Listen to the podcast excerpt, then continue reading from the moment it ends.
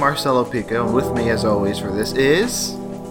Marcus Irving. Hello, Marcelo. Hey, how are you and doing? all of our beautiful listeners. out Every single one. Let's let's list them out. Hi to you. There's Jesse. Hey, Jesse. Oh yeah, for sure. There's um. Uh, my mom. yes. Marcus's mom. Thank you. My friend Ethan. He's probably going to listen. Ethan. All Yes. Hello. Um. Nobody I know is gonna listen to this. no friends of mine are gonna listen to this. That sounds sad to me, coming out of my mouth. Well, You know what else is sad? Uh, the f- the fate of people involved The in the movie we're talking about today. Yay, that's a good segue. Where are we? Who? uh, we we told you who we are. Why are we here, Marcus? We're we're we're we're doing a podcast series where we're cataloging the career of one Richard Kelly, the director of Donnie Darko, and a few other things. well, not very much. Just Donnie Darko, Southland Tales, and The Box. Those are Yes, a his, very few other things. Yes, a, very few other things.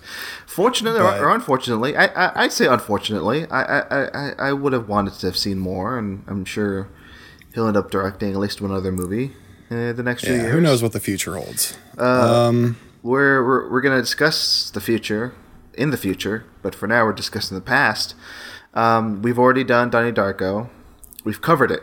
And Yeah. We've we've unlocked the mystery of Don- Donnie Darko in the last two episodes. We did a commentary. Mm-hmm.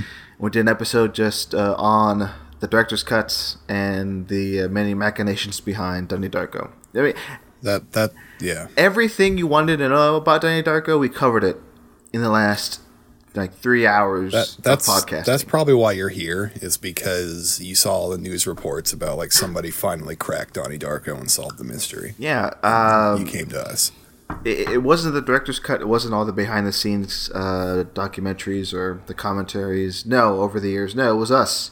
It was this show. We we unlocked the code.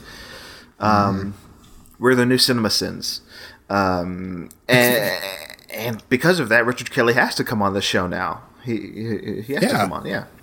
Um, but yes, uh, I don't think we said it outright last episode, but we said we're gonna touch on Domino. We're gonna discuss Domino. I don't think we said we were gonna do a commentary, but No, yeah, we, we decided we're at, we're not going to just touch on Domino. We're going to go fully into Domino, I- than anybody has ever gone in on this movie. I did not expect us to do this. But I think we talked ourselves into it. I, I, I was talking. I was saying off mic. If this ends up being not good, which hey, already two episodes in, maybe it's not good. Um, but if this one, if the third episode where we do a domino commentary, if this doesn't end up being good, you can blame me because I'm pretty sure it was my idea. Um, and yeah, we're doing the commentary, and then if that doesn't go well, then we'll next week or next episode we'll do another episode of Domino. All right. Well, regardless if this goes well or not, we're gonna do that. no- no, We're gonna do another episode. If that doesn't, sure. if that doesn't go good too, then you blame me too because I think that was my idea. um, yeah. So kind of similar to Donnie Darko. We're doing the commentary. We're, we're, we're kind of covering the basics with the commentary. And then the next episode on Domino, we're doing some research. And we're going to listen to. There's a. This this is something I, I just found out uh, last week, and this is why we're doing this, I think. Uh, Richard Kelly, along with uh, Tony Scott, the director of Domino, they, they did a commentary for Domino. And I don't think I've ever listened to it. Have you listened to that commentary, Marcus? I have not. No, I, I I am going to do that after we've done this. Yes, I, yes. I wanted to come in here as, as fresh as possible, I not think- knowing as as little as possible. I think I listened to it years ago, maybe, because I, I was a huge fan of this movie years, years ago, and I still am. I want to say there's I want to say there's two commentaries with Richard Kelly, or like one of them's like an interview with Domino. yes, himself, yes, I was. done by Uh, Richard Kelly. that's on the disc. We'll we'll watch that. We'll listen to that. We'll do everything. We'll do all that for the next episode. Yeah. We'll, I think there's some articles on um, Domino Harvey, the real life uh, bounty hunter that this movie's based on. We'll do all that research. Talk about Yeah, that for sure. the next episode. But for now, we're just going to watch the movie. Overall, we're going to see a very, very general discussion of this movie. That's the plan. That's the plan. That's right. Yeah. Uh, we're currently paused uh, Oh, yes. at two seconds into the film on the on the officially released Blu-ray.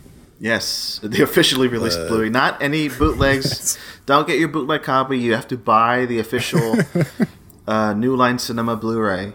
Okay, uh, Warner Brothers Blu-ray. Um, it, you know what? You know what was? Uh, you, you have a 4K setup, right, Marcus? Do you have a 4K setup? Um, I do. Not that's not how I'm watching this right now, but I do have one. Yes. I, uh, this isn't this. Uh, this is something I should not be saying. Uh, not because it's bad or anything, but because it, it adds nothing to this discussion. But um, last night I was watching Atomic Blonde uh, in 4K, and that's a stunning movie. Yep. Uh, Sort of, Yeah. sort of similar structurally to, to this. You know, not based on true story, but like narratively similar. And then uh, putting on this Blu-ray of Domino, I really do wish uh, this was in 4K. This movie, Domino, because Yeah. Well, it's well I think we'll talk about. yeah, it's Yeah. it's a shift was what I'm saying from going from a 4K disc to a promo at the beginning of this Blu-ray saying, "Hey, Blu-ray is the new thing." Back in 2009, Yeah. uh, and it looks kind of grainy compared to 4K. Anyway, my main point is, uh, 4K is pretty cool, guys. So, all right, that's all I wanted to say at the start of this. that was me. Yep. This episode is sponsored by 4K. by 4K, uh, not any company in particular, but 4K, uh, the the the uh, format. All right, here we go. Yes. So Marcus, why don't we get started? Yeah. Tell the people how we do this. I want you. I want you to count Yeah, us so- down. If you've never uh, joined along for one of these Talk Film Society commentaries, uh, we're we are uh, of course watching the officially released Blu-ray, and we are paused. we are paused at two seconds into the film, and we're going to do a countdown here, and everybody can join along with us. And it's gonna be or I very smooth. Screw up again. Screw up again fucking- and and and uh, and and tip and tip your hat uh, of us doing this Yeah. second time because we messed up the first time. Um, Yeah, but no, yeah, this time this time we're getting it right, folks. This time we're getting it right. All right, yeah, I am about to get it right. here we go. Uh, I am officially paused at two seconds in. we're two seconds in. and we are going to do a countdown right now. Unpause it, and it's going to unpause, and we're going to all watch the movie together from here. All Uh, okay, are you are you gonna say three, two, one, play? Yes. Three, two, one, play.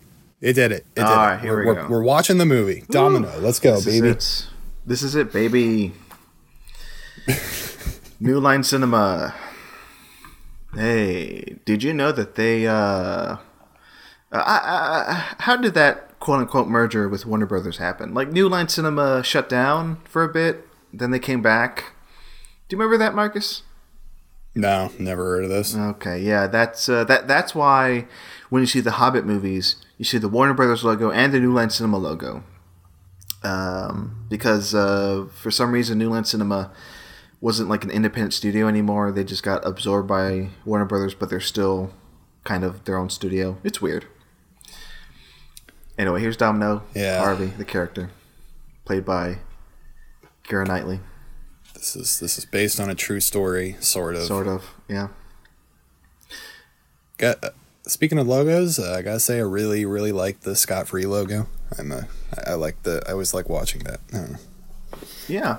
When when did you first notice the Scott Free logo? It probably wasn't until like pretty recently, but Mm-hmm. like some Ridley Scott movie. I can't tell you exactly which one. I I want to say I enjoy the logo. I want to say, and maybe I'm wrong about this, but I seem to remember it being at the start of Gladiator. Is that right? Maybe Possible, yeah. I don't know. possible. Gladiator was my One one of of, my first uh, DVDs I saw. Period. That's it. That's the end of that conversation.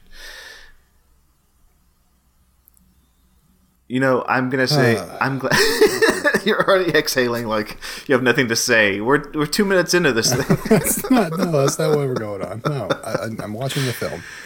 So yeah, Marcel, what were you about to say? I had a. Uh, I'm gonna sip from my coffee. Um, here, you. Let me ask you this, Marcus. When's the first time you saw Domino? The first time I saw Domino was last night in preparation to do this commentary. Yeah, How how did I miss that fact? I don't think. Maybe maybe you. You know, maybe I'm not. Maybe I don't listen to anybody. Maybe I just uh, like to hear my own uh, self talk, and I, Sure. don't, I don't take anybody else's uh, life experience.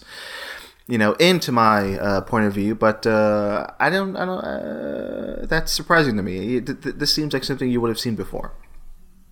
It it it does to me as well. Um, I am also surprised I didn't watch. I'm, I'm a big fan of Tony Scott. Uh, Oh, yeah. this this is definitely the kind of thing I would have watched in 2005 or 2000 whatever. Yeah, 2005. But yeah, I don't know. I, just, I somehow missed it, and uh, I gotta say, I, I'm I'm glad I watched it. Um, I don't think it's my favorite movie in the world, but oh, that's a shame. but like I did, like okay, the the first we can get into it. I, I think the like th- this setup sets up like a really. I don't know. I was just feeling really gross, and like that's something that Tony Scott's great at is like making you feel gross. Like I, Absolutely. this is like a really nasty and cruel movie for a lot for big parts of it um you know like reflecting the life that these people lead and like it, it, it makes sense. But i i think and so i was like really not enjoying watching it for like the first i don't know 40 minutes to an hour. But then like i don't know something something happens. I don't know if it's you start to care more about the characters or if i think the visual elements come together more. And but I, I some somewhere along in this movie I like started to turn around and like I started to really enjoy it. Um especially like like an hour and a half in it kind of like just turns into a comedy. I don't know. It's there's a lot of like really interesting stuff about this movie. It is something that's worth talking about, I think. And like looking up reviews, it was like pretty universally panned. Like it has like Which a is insane to me. 15% on Rotten. T- Yeah. yeah, it, yeah. It's got like a fifteen percent on Rotten Tomatoes. It doesn't. It is certainly not that bad at all. No. Um. Well, I, don't, I don't know. That, that's that was my kind of It's your take quick- on it watching it for the first time. quick Marcelo. take. What what what what do you think of the movie? I it seems, mean- it seems. I I know that you said you liked it already, but like it seems like a movie that Marcelo Pico would like for everything I know about you. Why? Why would you say? Why? Why would you say that? And that's not me being defensive. I'm just curious. Like, why do you think I would like this movie? Um, it stars a hot lady doing cool action stuff. Sometimes. Well, that's all I need. Actually, that's that's all yeah. I need. A hot lady you doing paired it action with Atomic things. Blonde last night as a double feature. I know what you're into, Marcelo. okay, now you make me seem you make it sound like I'm a deviant, like I'm a, I'm a pervert. Into these No, hot, sexy ladies with guns. Um, no, I, I, I was very surprised last week when we decided to do this that I didn't. I, I realized I didn't own this movie. I, I, I don't know what happened between me when I first saw this. I think I have it on DVD. I just don't know where the DVD is. Um, I, I don't want to say I sold it, but I'm not sure where it is. And me me not seeing on the shelf, I'm like, oh, well, I might as well buy the Blu-ray because I have to own this, you know, in Blu-ray anyway. Um, because I remember loving it, just like watching it multiple times. It was around the same time um, I was really into Man on Fire. Well, this came out like a year after Man on Fire, and I love Man on Fire. That's one of my favorite movies of all Classic. time. Um, It's amazing. and it but it's just been a very very long time since i've seen this and i have to say seeing it now like it holds up. And i think um the i can't remember if it was like a day or two before uh, i watched this last night. Um somebody on twitter a good friend diego crespo he might have retweeted somebody sharing the opening scene of uh, domino. And i completely forgot oh the opening credits of domino which is going to play here in a second if you're watching it on the commentary. Yeah.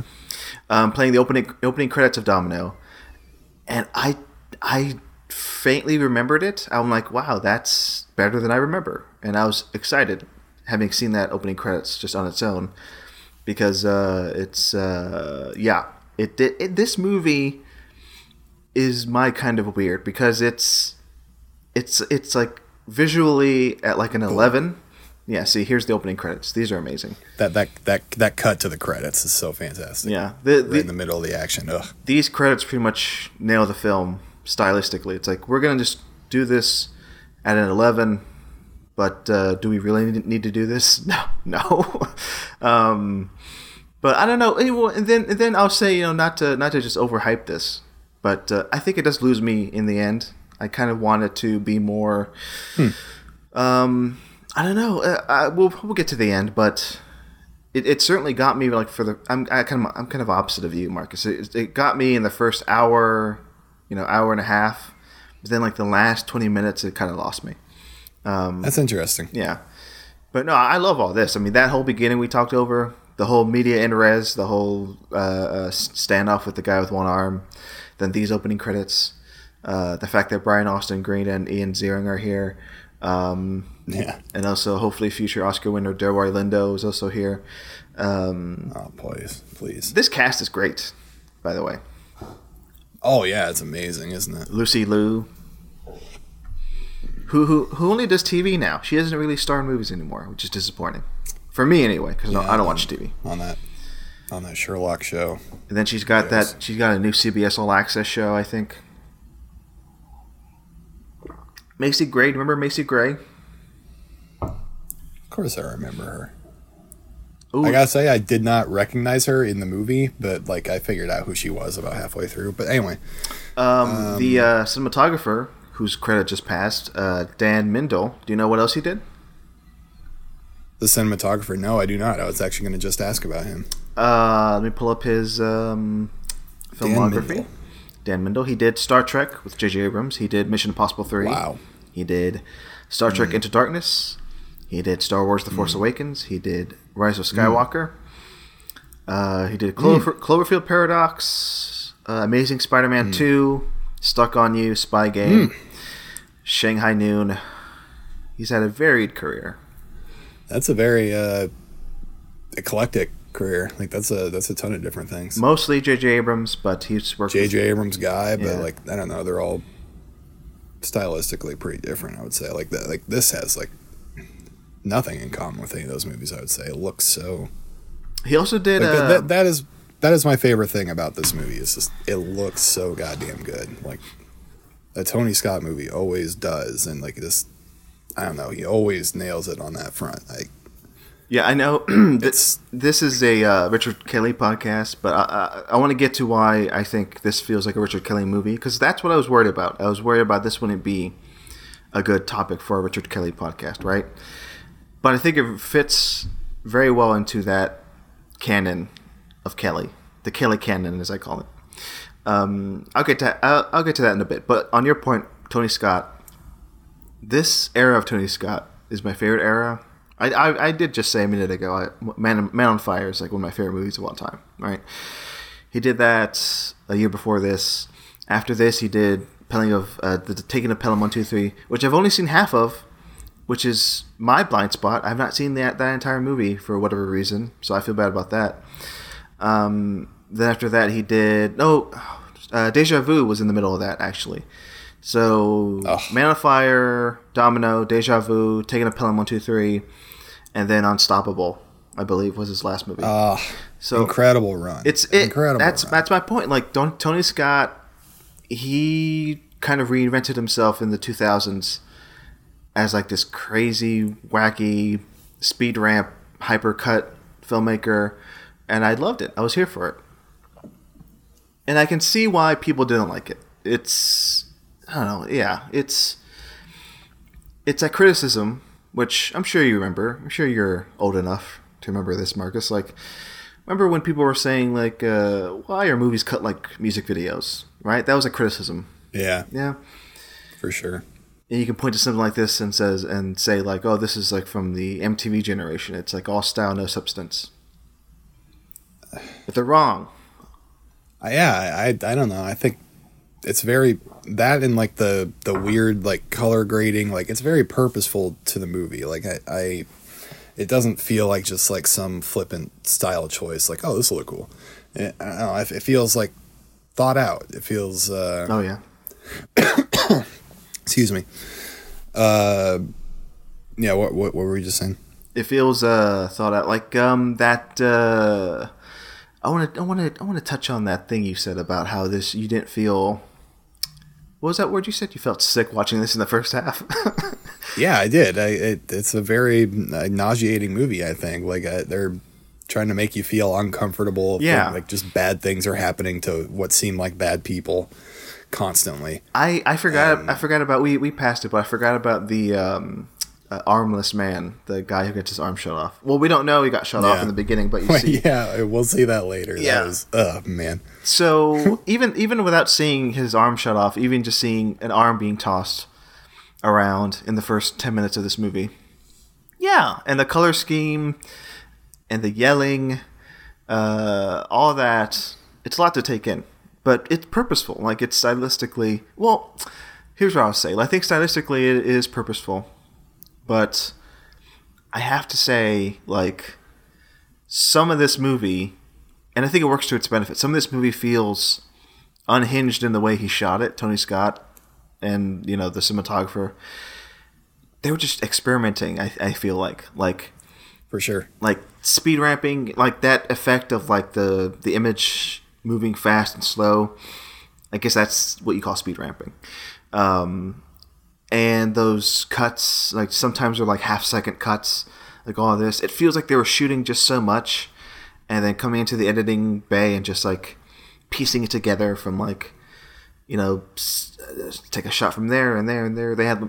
It feels like they had like a lot of setups, a lot of like experimental filmmaking going on, and then coming together and just making it make sense. Yeah, I, I, I don't think they do the best job of, uh, like you said, making it make sense. Like I, I could not follow this damn thing. for- Yeah, no, yeah, like that's part of the reason I didn't like it is because I was just like being upset by like really insane visuals and gross things I'm watching, and and then also there's like no plot I can latch onto, and that is probably uh, part of the reason why I came around is because eventually I kind of started putting the pieces together, or the movie started putting the pieces together for me, and I finally noticed them yeah, and uh, but yeah, it is it is a hard to follow movie. It's kind of told in this non-linear way that uh, it flashes forward and back multiple times Like- in like this- ways that aren't super obvious at all. yeah. Though this one's obvious, the flashback to her Well, as, a- yes, as a kid. but Yeah, but no, I, I see your point. I was also, like I said before, I, I've seen this many times, but um, do you know? Do you know what what's stuck in my brain now, Marcus? What what happened to my Domino DVD? I, I should I should I should own that. But I don't know where it is. I must have lost it in the move. But anyway, well, you want to just go search for it? And I'll, you know what? Let's stop recording. I uh, when I was living in a dorm situation with a roommate, um, I had my collection. It was not not as big as like what I have now. People who follow me on Twitter or on Instagram, they know how big my collection is. Uh, I don't We're, to, we're in awe of it. yeah, I don't. I don't need to brag about it. It's not that big compared to other people's, but it's it's a decent size.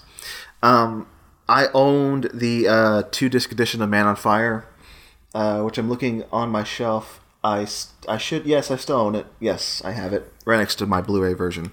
But that two disc version of uh, Man on Fire, I lent it to my roommate, and didn't get it back until the very end of uh, his stay there at the dorm. Um, and I no before he gave it back to me. No, oh let me let me go back. This is this is not gonna be a great story, but it's gonna be a story. I asked him. No, here's what happened. Jesus Christ. So I came in one day, browsed my collection. For whatever reason, I was looking for Man on Fire. I didn't see it on my shelf. Okay. And I go, hey, to my roommate, hey, did somebody come in and take my Man on Fire DVD?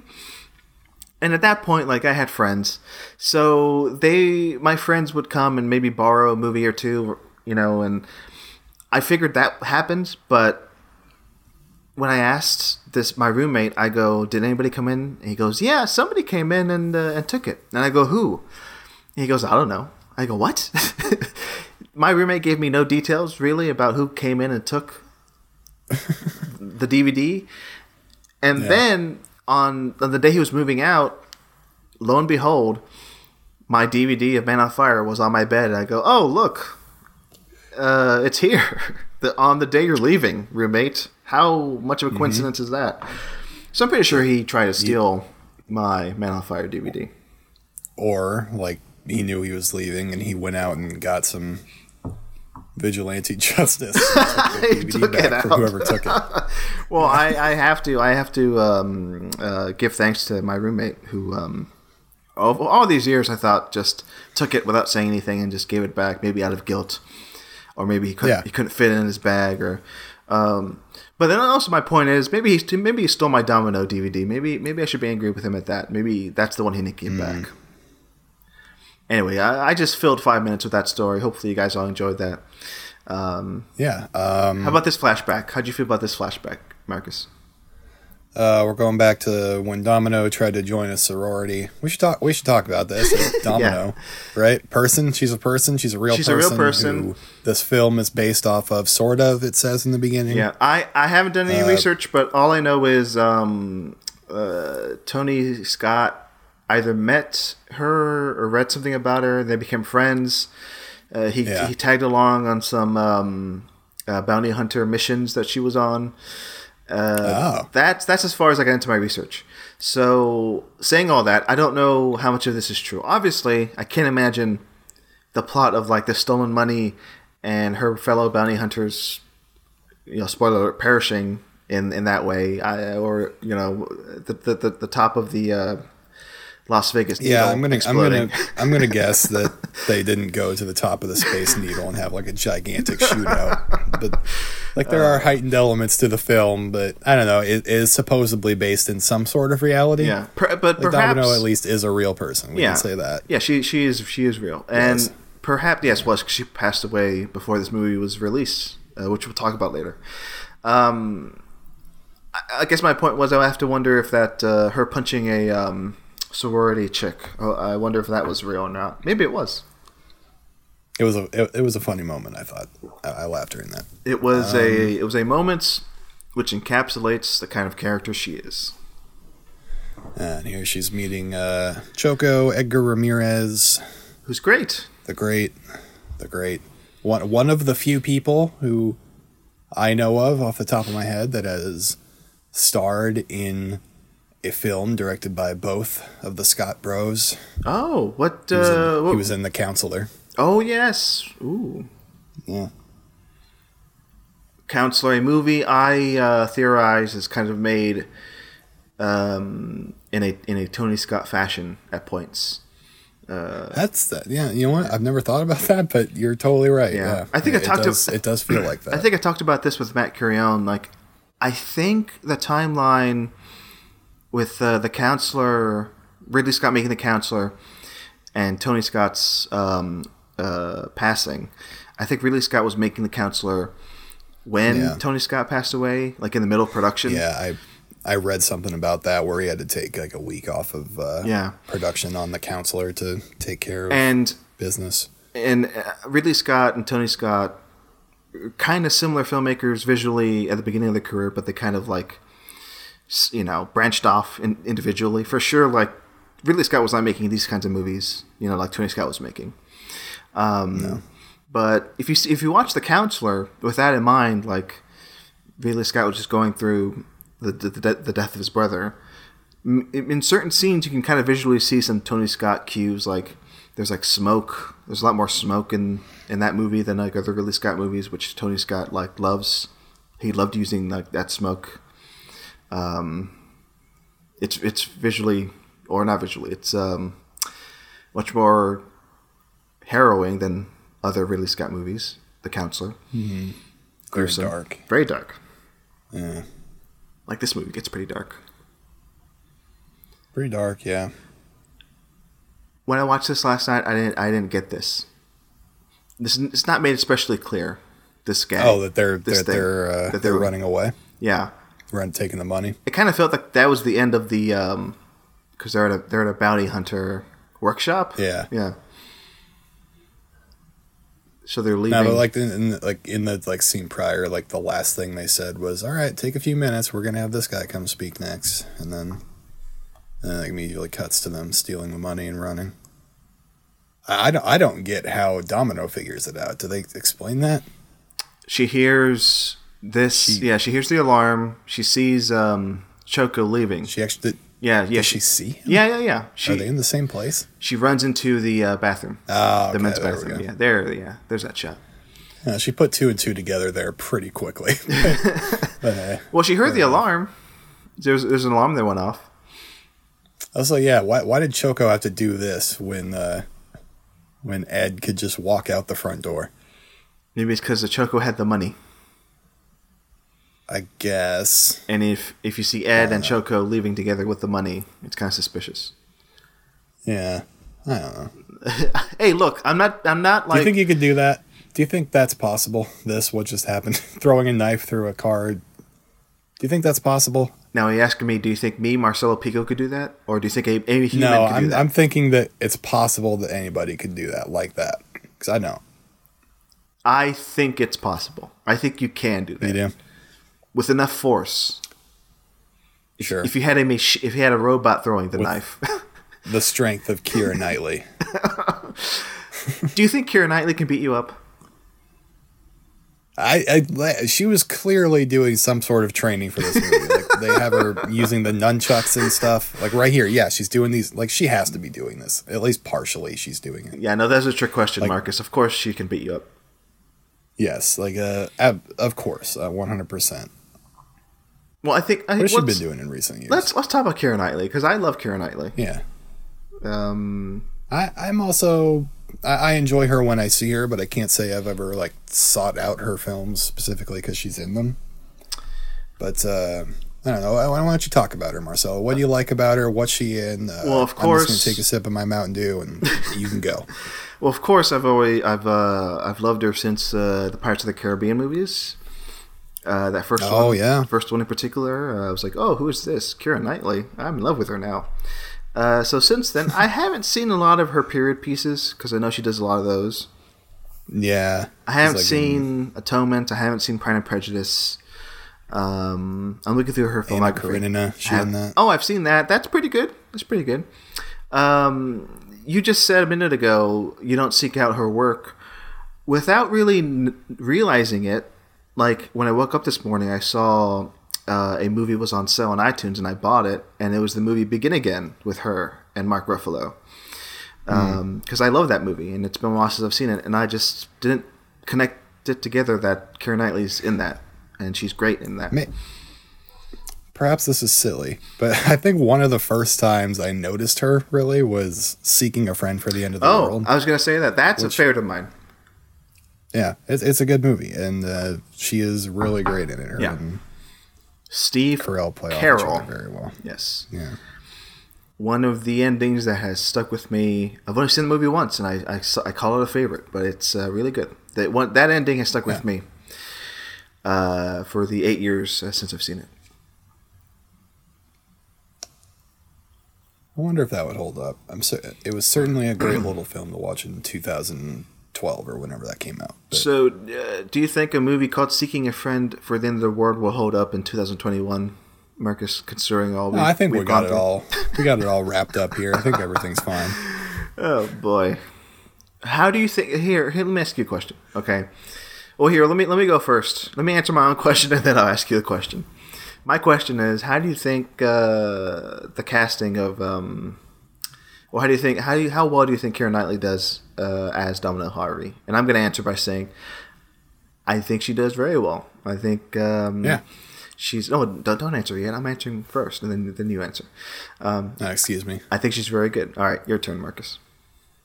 I think she is very good as well. I uh, I don't know. She really she really commits to it. Like, uh, and she does that like kind of uh, I really cocky bravado thing like very well. Um, and she's awesome in the action scenes, Yeah. like the nunchuck flipping shit. Like that was cool as hell. she she does a very good job. Uh, It's too bad she hasn't done more action movies. And she's she's like playing super cool without it coming off as forced or anything. Yeah. like she just she just seems like she is cool. You know. Like her her her entire thing is she's like a former model who who becomes a badass bounty hunter, and I think she balances the line pretty well between like rich girl wanting to be a badass, but then actually being a badass. It's like it. She uh, she has multitudes. She has multiple. She has That's right. Oh, here we go. Here's a here. Okay, as soon as this scene played out the way it does, this is the um, standoff. I I told myself, oh, I'm watching a Richard Kelly movie. right? Hey, oh, oh, uh, okay. Why, why do you say that? Okay, so here. Okay, so the scene's gonna play out. Um, the Yeah. our, our bounty hunter heroes are standing off with this gang, and as you see here, D- uh, Domino does her monologue about the coin flipping and uh, heads you live, tails you die, and uh, then there you go. Here you see our our three heroes being shot and killed. There's there's there's Choco's face being uh, superimposed over Jesus. Uh, so you see our heroes die. Uh, but no, that's not what happens, Marcus. What happens is um, the parallel of that happens. She she doesn't die. Ah, they You go see? back in time. They go back in time Yeah, and they- do it again. Yeah, and and the coin lands heads up. Yes. Yeah. Richard Kelly uh, certainly has something about. Um, I mean, uh, ti uh, you know, doing things different, an alternate dimension. Okay. So, know. Marcel, where I, yeah, he certainly does. That's a very fair thing to say. I, I what I thought you were getting at was uh, what Domino's about to do here, which is give this man a lap dance. Well, listen. in the mid- with while like twenty guys are pointing guns at her. It's a very weird thing to do. And I thought you were going to say that that feels like a Richard Kelly you. And I was, I was, I was probably going to put up a front about that because I, I don't, I don't know about that one. No, well, He did write it, so uh, Okay, yeah, he he, he is the screenwriter, uh, but let me see. I'm going to go back to the credits just to make sure. Uh, I mean, on on on the special features, he pretty much comes off as the screenwriter because he did write the, he, he yeah screenplay by Richard Kelly, but he also shares a story by credit with Steve Barancik. Uh, and I think on, I think only Steve Barancik has a story by credit because he wrote an original draft, but Richard Kelly came and wrote rewrote the draft you see that's playing out right now. I don't know if Richard Kelly added to this lap dancing bit. I don't know where this lap dancing bit comes from. I don't know if it's based on a true story. improv maybe on the Improv on set. Keira Knightley goes, Tony, uh, Richard, come over here. I got an idea. Uh, I don't know if I like this. No, this is this is this is a misstep. I think. I- like the only way I could see this is if somehow Domino Harvey, in her conversations with Richard Kelly, said, "This is something I did." Like that's the only way that I can see that happening. Or- Yeah, I don't- like being okay with that scene in the movie. I think, but it's uh, it's it's it's cringy. It's a cringy moment. yeah, yeah, it sure is. But I mean, but I- it, I think- it- no. I, I'll just quickly say, like, for a movie made in the mid two thousands, it's kind of like run of the mill. Uh, do I want to say sexism? Yeah, I mean, it's directed by a man, written by a man. I mean, it's. I think, but overall, they do a good job of of um, pushing forward. You know, Domino Harvey is a female character. I think they do a good enough a good enough job overall. But there are moments like the lap dancing bit. There are Sure. more moments coming up, which I I I, I know there's, I know I know they're coming up, and I'll point them out. But yeah, it doesn't always feel right. I guess my yeah, point. and so that, that like how I told you it was tough to watch. Like when I got to that, I was really like not on the movie side. Like like it, it almost felt like the movie was like daring me to still watch it. and but but again, they they somehow pull it off. They really they they they turn it around, and I don't even think it's that far from here when it starts happening for me. yeah. So Okay, yeah, well, doing I say all that, but then this this scene I, I liked though because at least in this scene, uh, uh, Edgar Ramirez takes his clothes off, so I guess that's something. yeah.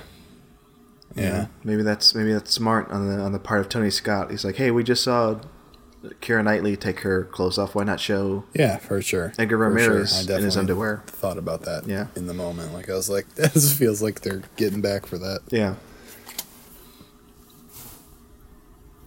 but it is. It, we'll talk about it later, also. But the fact that these three kind of have a, a love triangle going on is, is is weird,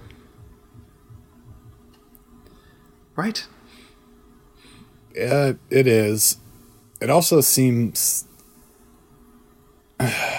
kind of like a one like a one sided thing. It doesn't seem like all three of them are equally into the idea of it. Like, yeah, I, I, I see. like, like. Cho- Choco like starts to resent Ed after a certain point because he thinks they're getting too close, uh, him and Domino, and I never feel like Domino uh, gets too close to Ed like that at all. Like, it, Yeah. I don't know, it doesn't feel very natural to me. that's that's how I feel It too. like a but why why is it even part of the movie thing? it's it's why the movie lost me at the end is like that they didn't dig deep enough into that and they didn't give enough Yeah. of I don't know like when spoiler alert again like when they die when Mickey Rourke and Edgar Ramirez die in this when the characters die I didn't feel it as much as I should have because I feel like as characters well uh, I guess Choco got enough but I don't know Ed certainly didn't get enough of like character development. No, me, he didn't. Me caring, yeah, and and and that yeah that quote unquote love triangle doesn't play out as well as I think it should. Because yeah, it is it is it seems like very much like Ed just agreeing with Choco, and yeah. Anyway, this should have been a three hour. They kind of take uh they kind of take uh like a more they they don't explain a lot of Ed's backstory and I wish they did. Like they they, they get into the toe thing, I guess, Oh yeah, a little bit. that's right. They have that But- conversation in the hotel room. Yeah, Yeah, but that's that f- is is that about it? Like what Yeah, you hear no, about his past it- and it it doesn't and, and and it hinges on woman troubles. Like that's that's their last conversation together, really. Mm-hmm. As we see uh, in in the movie, like they just talk about how women just fuck up their lives. so I'm like, okay, well that's because that's as much as we're gonna get from these characters. Mickey Rourke uh, talking about shooting his toe off just to feel something. Yeah.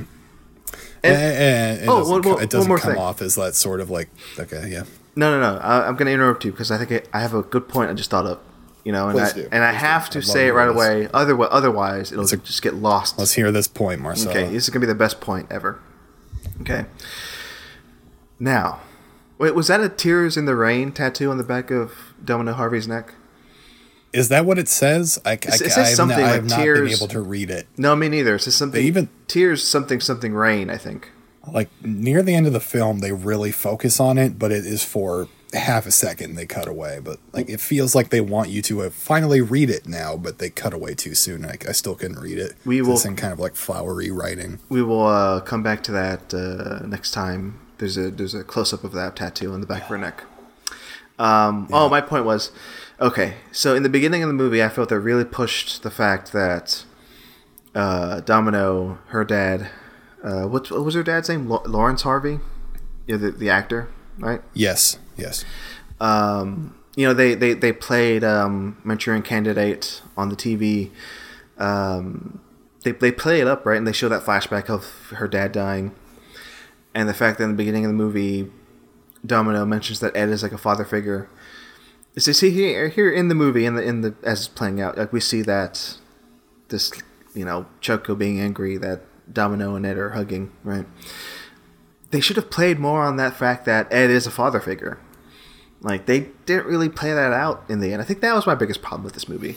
Like there was a dynamic there where Domino could have explored that with you know her needing a father figure and her finding somebody in like Ed, but they never touch. They, they, they, they never go back to that. They they they never realize that.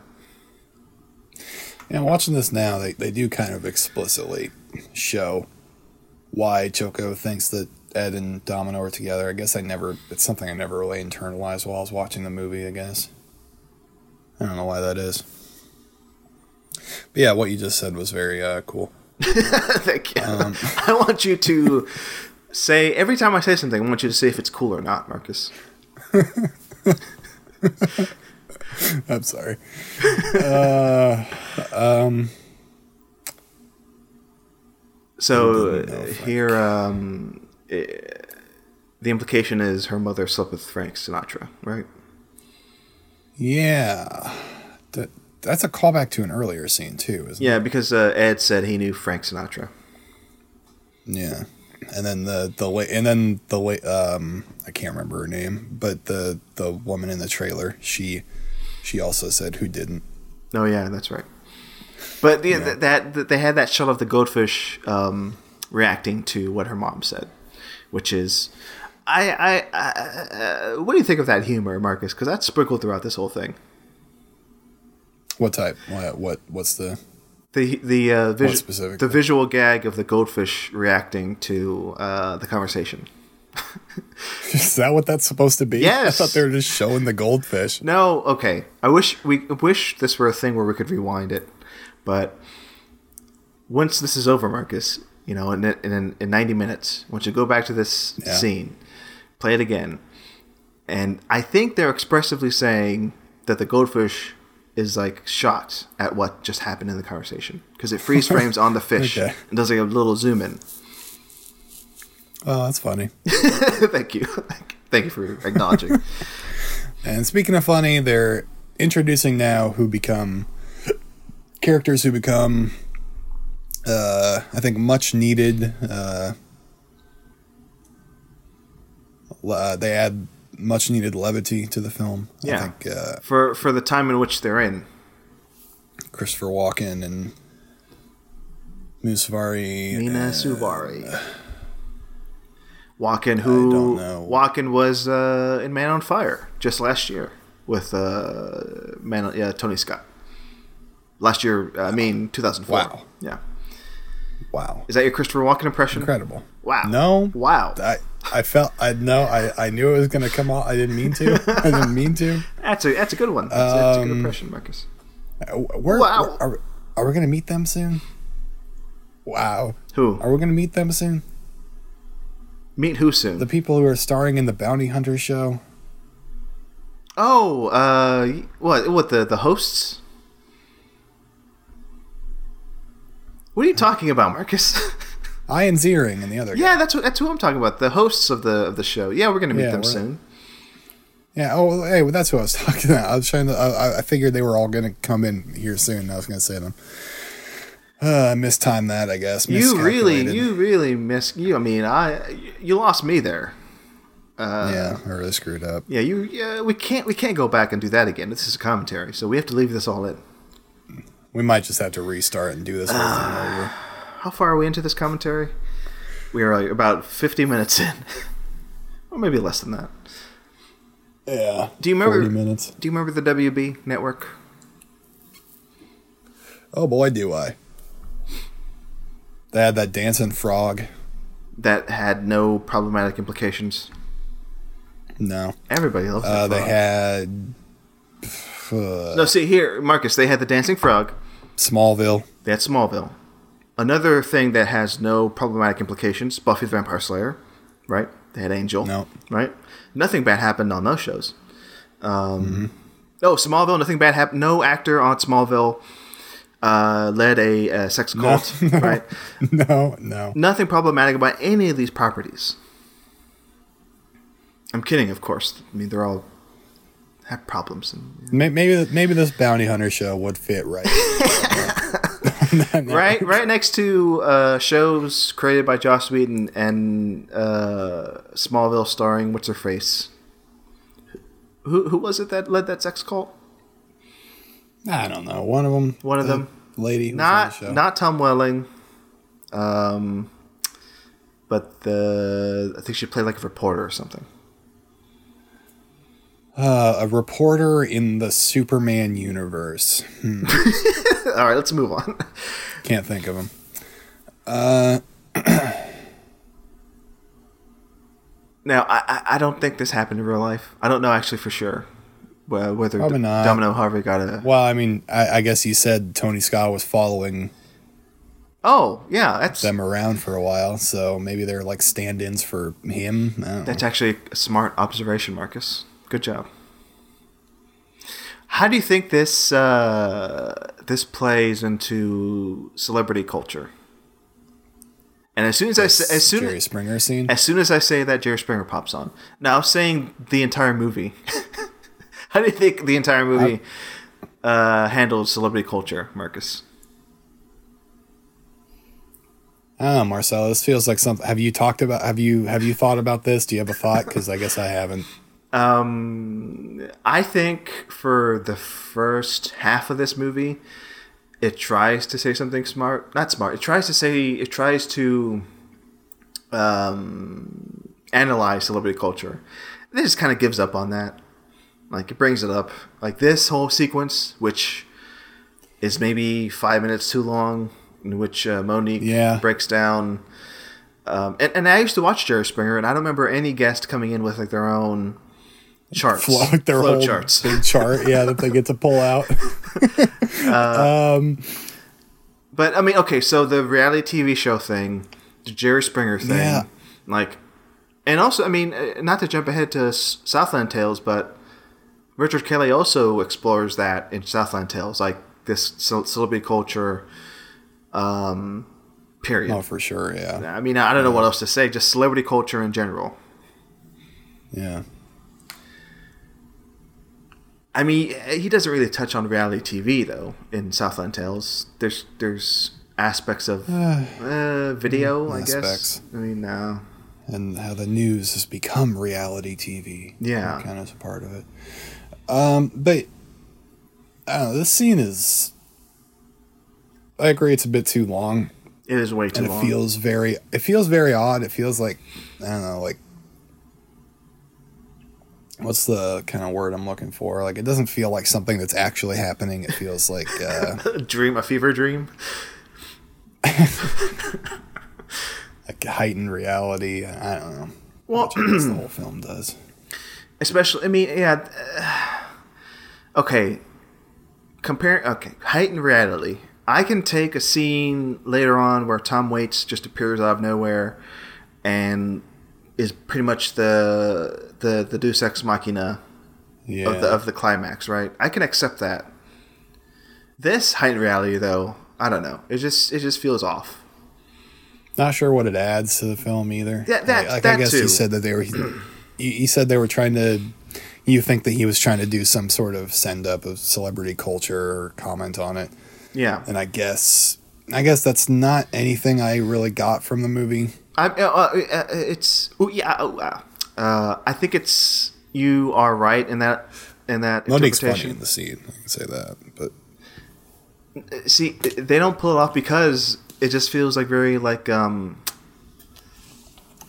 those threads just don't end up being uh, resolved. They're just brought up. yeah, Like the fact that these two There are we go. here. Here we go. Yeah, Here we the- go. Yes. These dudes. The fact that these dudes are here. I mean, it's it's trying to say something, but what does it end up saying? um, that Ian Ziering. I, I I've never watched 90210. I don't know what else I, Ian was in. The only time I've ever seen Ian Ziering is as him. He's playing himself. I've seen him on. He was he won the Celebrity Apprentice, I think, a few years ago. A few years ago. Schwarzenegger season. Yeah, I don't know why it's so funny to me. and and so I've seen him there, and I saw him uh,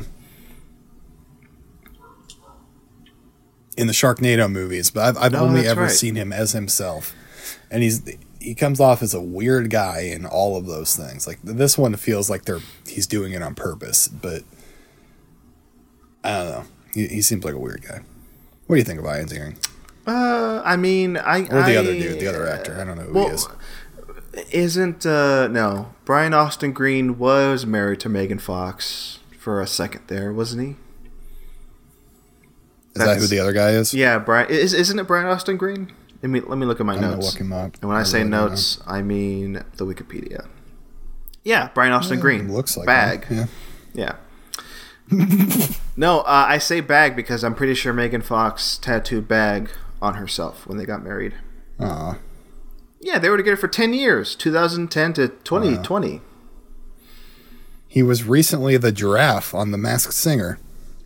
Okay. Would you look at that? Well, see, I I don't, you know, I think he's doing great. He was married to Megan Fox for 10 years, so uh, who else can say that? Who else? Who else can say Say that. that? He was on Smallville, the aforementioned. Ah, with uh, uh, I mean, since you're on that page, look to see who the actress was who who ran that sex cult. Was she like a big part of the show? I think she was. She was like maybe fifth build, fifth or sixth build. Um, Allison Mack. That's who That's it was. who it was. She she had second billing here. She was in Second the second billing? most amount of episodes. Holy Yeah. crap! She played Chloe Sullivan. So Yeah, because I guess by the end of the uh, by the end of the run, some of the main actors left, and so that bumped her up. that's odd. That is That's- wild. That's odd. wild. That is bizarre. Weird shit happening in Hollywood. I mean, uh, maybe the biggest scandal. No, not the biggest scandal.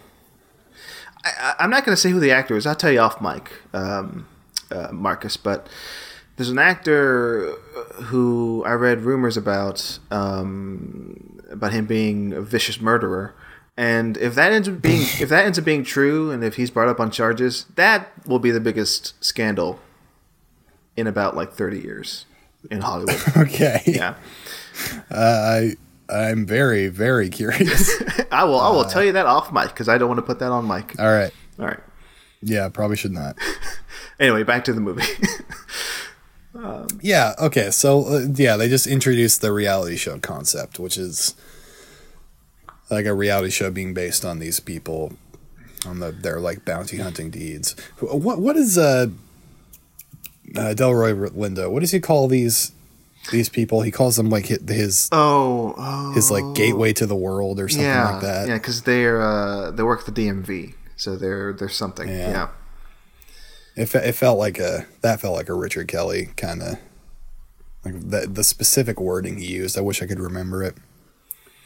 If only we were, we were going to come back in a week to record another episode on Domino. If only. Yeah. Yeah. This is kind of the film's emotional part. This scene, uh, You know, I think what's happening with his daughter. I think the only I think this works mainly because of Monique and Delroy Lindo, and they're both great actors.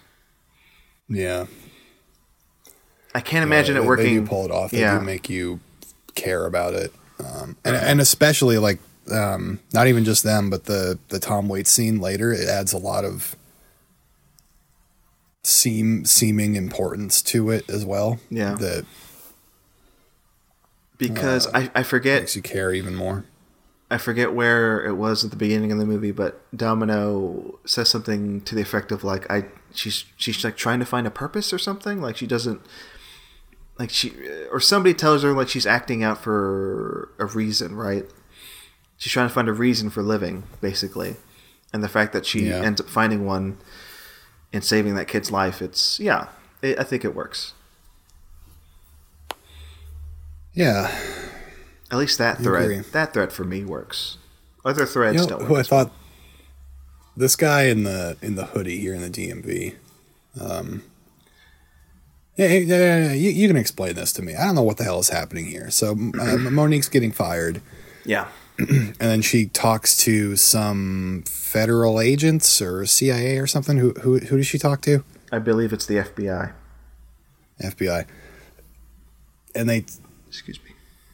I burped. I don't know. I, I'm I'm still confused about the particulars of So- uh, how everything ties together. Why there's two different mafia families? Uh, why who? Why are the bounty hunters involved in this at all? Why are the DMV people involved? So do you want to do you want to Beyond just so should we do we can if you want to. Should- should we- I, should- I really should we do like Donnie Darko and save that for the next episode where we break down Domino? we can do either. We can do either. no, here's my interpretation of what's going on, or here's what I gather is happening.Maybe this is this maybe this is the correct answer. Maybe maybe it's just as simple as what I'm about to say, or, or not. But my thing, uh, uh, so Monique is is the plan is already in motion for her to steal the money, right? Uh, Delroy Lindo owns for for whatever dumb reason he owns an armored car business and the bounty hunter business.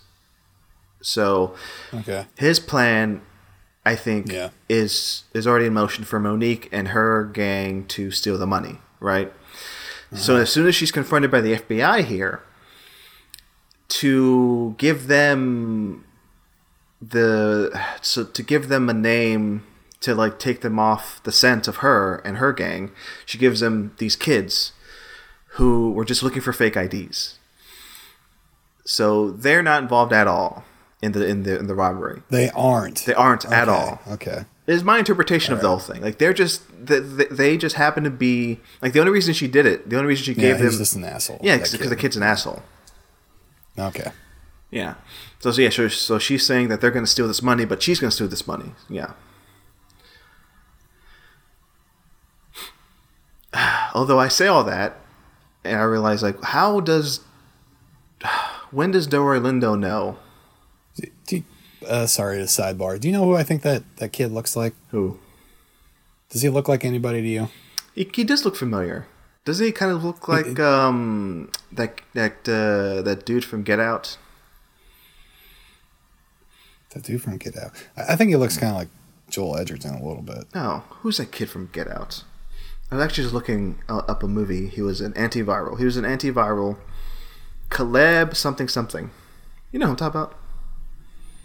Oh yes, um, I'll look it up. he was in Twin Peaks as well, right? Yeah. Uh, Uh, Caleb Landry Jones. yeah. Or Caleb. I'm sorry, I can't pronounce that name. Okay, so I, I just gave you that plot, but my question to you, Marcus, is, and I want you to keep an eye on this, maybe for this episode or next episode. When does Delroy Lindo know all this? Because at one point he seems like upset with Monique about what she did. See that's Yeah. see that's I don't I don't know when that happens. Yeah, he says like, "Oh, you really screwed up, but what, what did she do?" Exactly. Mm. Yeah. So he, I think there's one gang, Marcus, by the end, and maybe the confusion is like this guy is in charge of the. Wait, who got stole? Who got who got stole? That's my question. Who got stole? Who got stole? Who got stole? Is it is it a casino that got and he's a casino owner? I don't know. Yeah, I think that. Yeah, I think it's a casino. I don't know. It, it is it is confusing. Right. It's Well- also something that I feel like if I watched the film a second time, I'd probably get it, Yeah. or a third time, or Listen, listen, listen, audience. or if I just read the Wikipedia page plot summary, I'd probably get it. we will figure this out for sure, and by next episode, Yeah. we're gonna unwrap, we're gonna unlock the mysteries of Domino. Ah, Dabney Coleman, huh? You got anything to say about him? Dabney Coleperson. Uh, Dabney Coleperson, yeah. that's a reference to something. Uh, Mm-hmm. I, I, I, I uh, you know, I only know the name more than the actor. If that's, if that gives you, He's anything. working nine to five, isn't he, Marcelo? I've never seen that movie. Holy shit! All right. It's a shock, right? It's a shock. I've never seen. You think I'm uncultured? Well, I've never said that on mic. I've never said that to your face.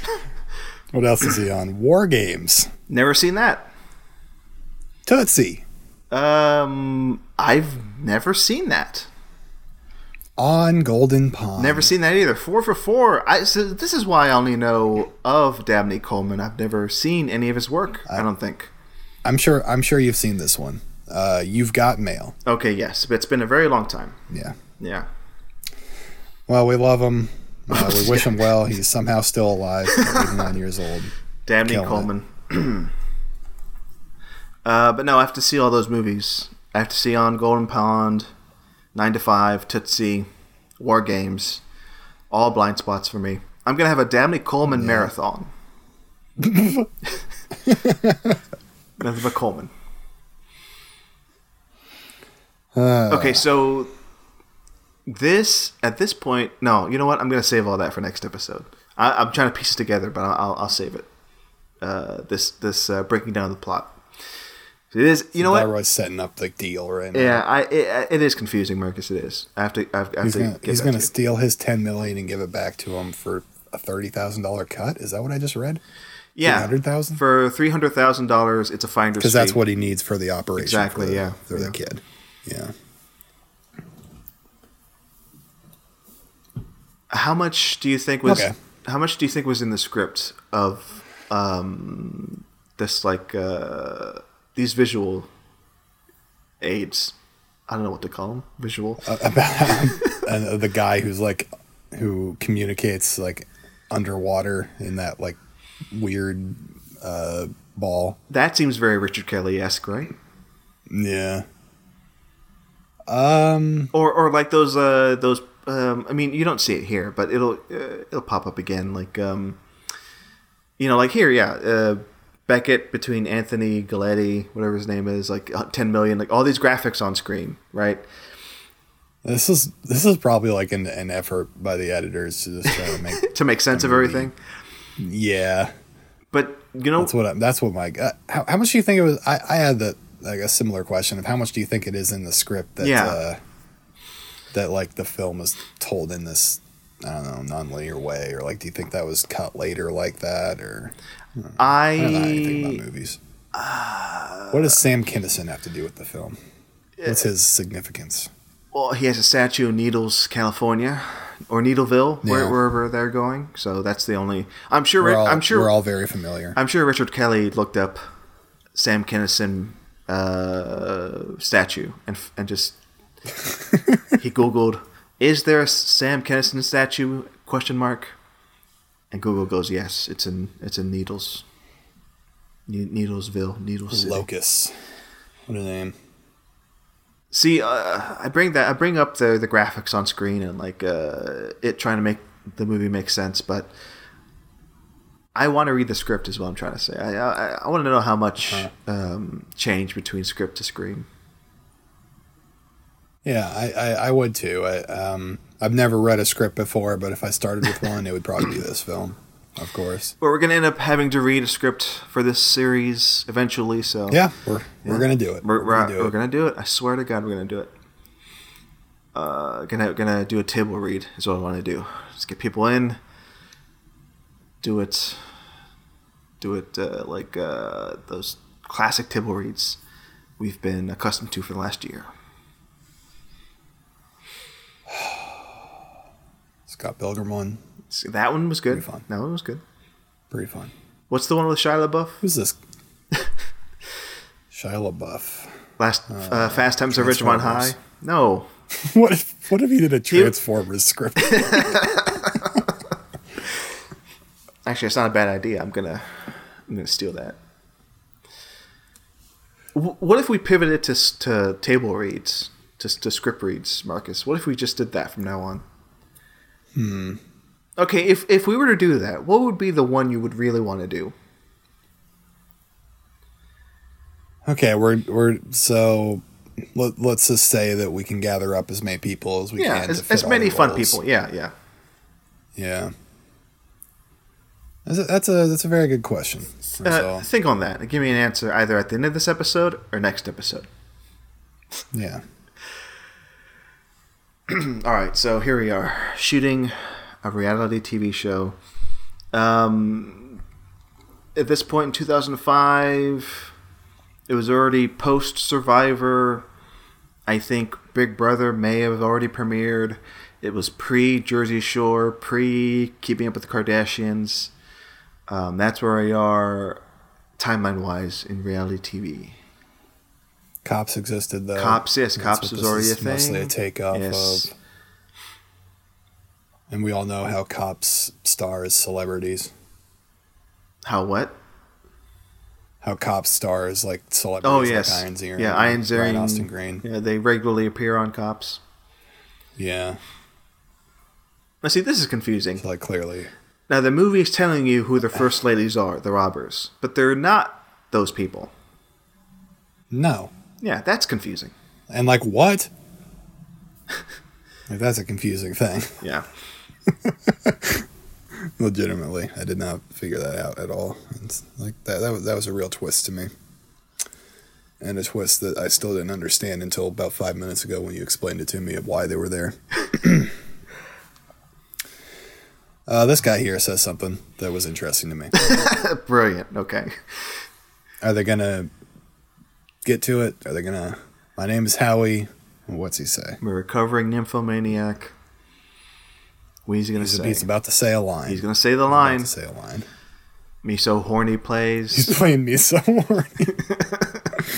Uh, dumb jokes. I love them. Um, potentially sen- uh, insensitive jokes. Very. Uh, okay, so he says this that horniness in today's society is out of control, right? And I think Richard Kelly in his next film he would he he, he corrects himself. He he he he thought bad about that line in, in retrospect, and he and then he wrote the the hit song "Teen Horniness is not a crime," and I, I really do appreciate that he corrected himself there. So, do you think? I think I think you already answered the question. So, do you think this is in the world of Richard Kelly? Do you think this is pre Southland Tales America? Yeah, I do. Um, Oh, wait. I, I would love to imagine a scenario in which Ed Moseby can meet uh, Jericho Cane. and Wait, I say I say that, but I don't think that's that's. uh Okay, so wh- when does when does this movie take place? Like two thousand three? yeah, they, they they do say 2003 somewhere in the movie. And I think Southland Tales, the events happen. Well, I'm, I'm gonna look that up actually. There's nothing else to do. anyway, but yes, this all this is still confusing to me. Actually, no, I know what's happening, but this does this movie doesn't make it easier to understand what's going on. I kind of I forgot this happened like this. Like they're they're spending a lot of time on exposition exposition setting stuff up, and it's like, man, almost almost three quarters through the movie. That's a weird time to do this. Okay, so the events of Southland Tales begin in 2005. So yes, theoretically, if this is taking place in 2003, 2004 maybe, yes, this could be pre-Southland Tales America. Domino could have joined the neo Marxists. Oh yeah. Oh, probably not. I, I, I'm going to guess that's not where her character would land. Oh well, yeah. Um, not fair to speculate. Um, this is a uh, this scene. party scene was funny. I thought. Very funny. I'm laughing my ass off. We're having a great time here. Yeah, th- this is why it's funny though. The the, the cuts to Christopher Walken doing uh, much like uh, doing what you said the fish did earlier. He's he's reacting to the things that are happening. It's a very weird thing to say, but it makes complete sense. Yeah, I, I, I don't know. I thought the the cutaways to him they always made me laugh. It, it, I, I, I, I- I mentioned this earlier, not here, but on an online forum, uh, Twitter. Um, I said, I, I, I, I, forum. I, I didn't want to say Twitter because I, I feel like I say that way too much. I said it on Twitter earlier. I said this is an online Then forum. you said online forum, and you realized it sounded like you're on some weird ass message boards. And you wanted to get away from that. I was on the uh, Richard Kelly forums this morning, um, where I, where I met daily. Um, I think the humor here is very similar to like the Michael Bay humor that he really, Yeah. he really, really goes into. Like, I don't know. Maybe uh, I will say that the co-editor of this also works on Michael Bay films, so maybe that has something to do with it. Maybe they share. I mean, this is uh, isn't this a um? It's not a Jerry Bruckheimer film. I don't know. It kind of feels Bruckheimer. I love, I, I fucking love this. Tosses this goddamn TV off the, like nearly kills the guy. I love it. I love it so much. Uh, it jumps off the fucking roof to get onto the car. That's so funny. That's so good. Like th- this, this feels very out of place with what's happened through the rest of the movie. But like, it feels like such like just craziness has started, and I, I don't know. I liked it a lot. I feel like I interrupted you there, Marcelo. Though, sorry. Oh no no no. You said this feels very Michael Bay. uh, yeah, I was I was, I disagree. I was trying to uh, think of like why. Maybe it's purposeful. Maybe Michael Bay is a huge Tony Scott fan. Maybe they maybe they were working with the same editors and cinematographers, which is the case. Uh, the the co-editor of this also edited Six Underground. Hmm. Um, I don't know. I mean, it's it's. I like the humor here, and it doesn't seem as um, cruel as Michael Bay humor, Yeah.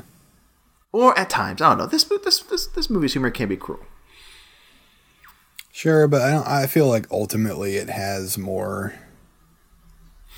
I don't know. It's, it's tough to say this, but I think ultimately it, it has more empathy for its characters than the general Michael Bay film. Yeah, and it it's hard to talk about Michael Bay. Period. That's all I have to say. No, it's hard to talk about him when like a third of his filmography is Transformers movies, and Yeah. pretty much all of the humor in that is terrible. It's not good, but I can stomach it with like Pain and Gain, Six Underground. Um, there's not much humor in 13 hours, but I don't know. It's it's there. See, this is a good bit. Bad Boys films, of course. Oh, of course, Bad Boys films. Yeah, Bad Boys Two may be the the one that is the most viciously cruel with its Yeah. with its humor. That's not a Transformers movie. Yeah. Because I think in the tran in, in the, maybe the third Transformers movie, one of the one of the Autobots calls a, a, a Decepticon a bitch. Yeah. Yeah. Ian Ziering just said a naughty word.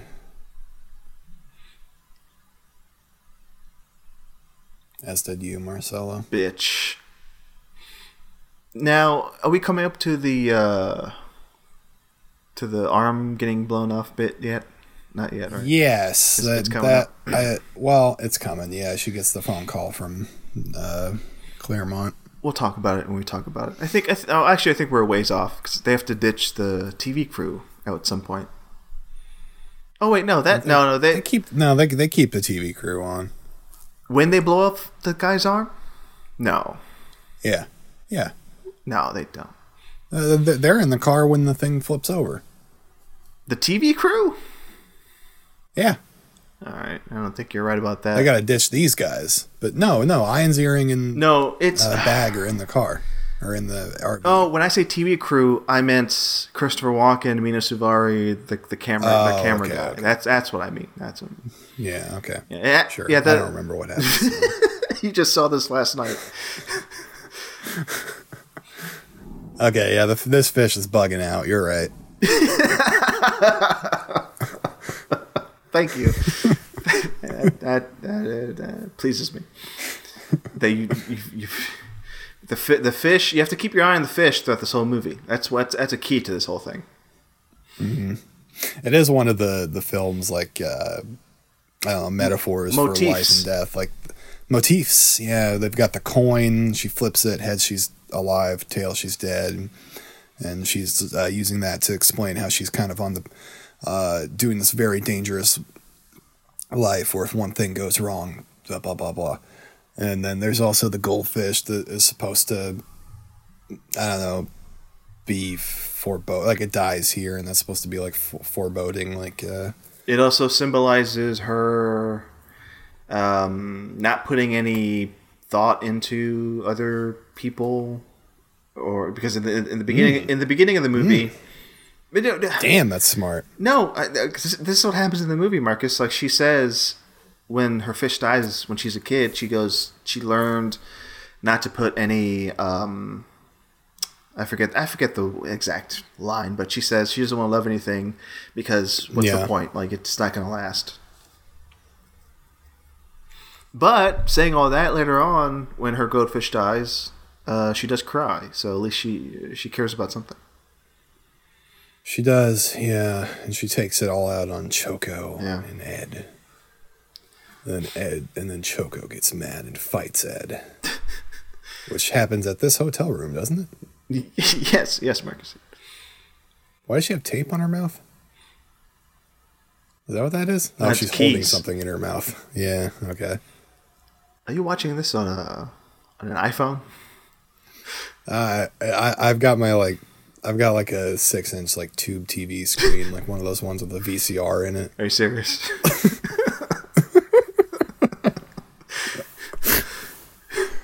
I don't know if you. don't tell me if you're joking or not. I, God.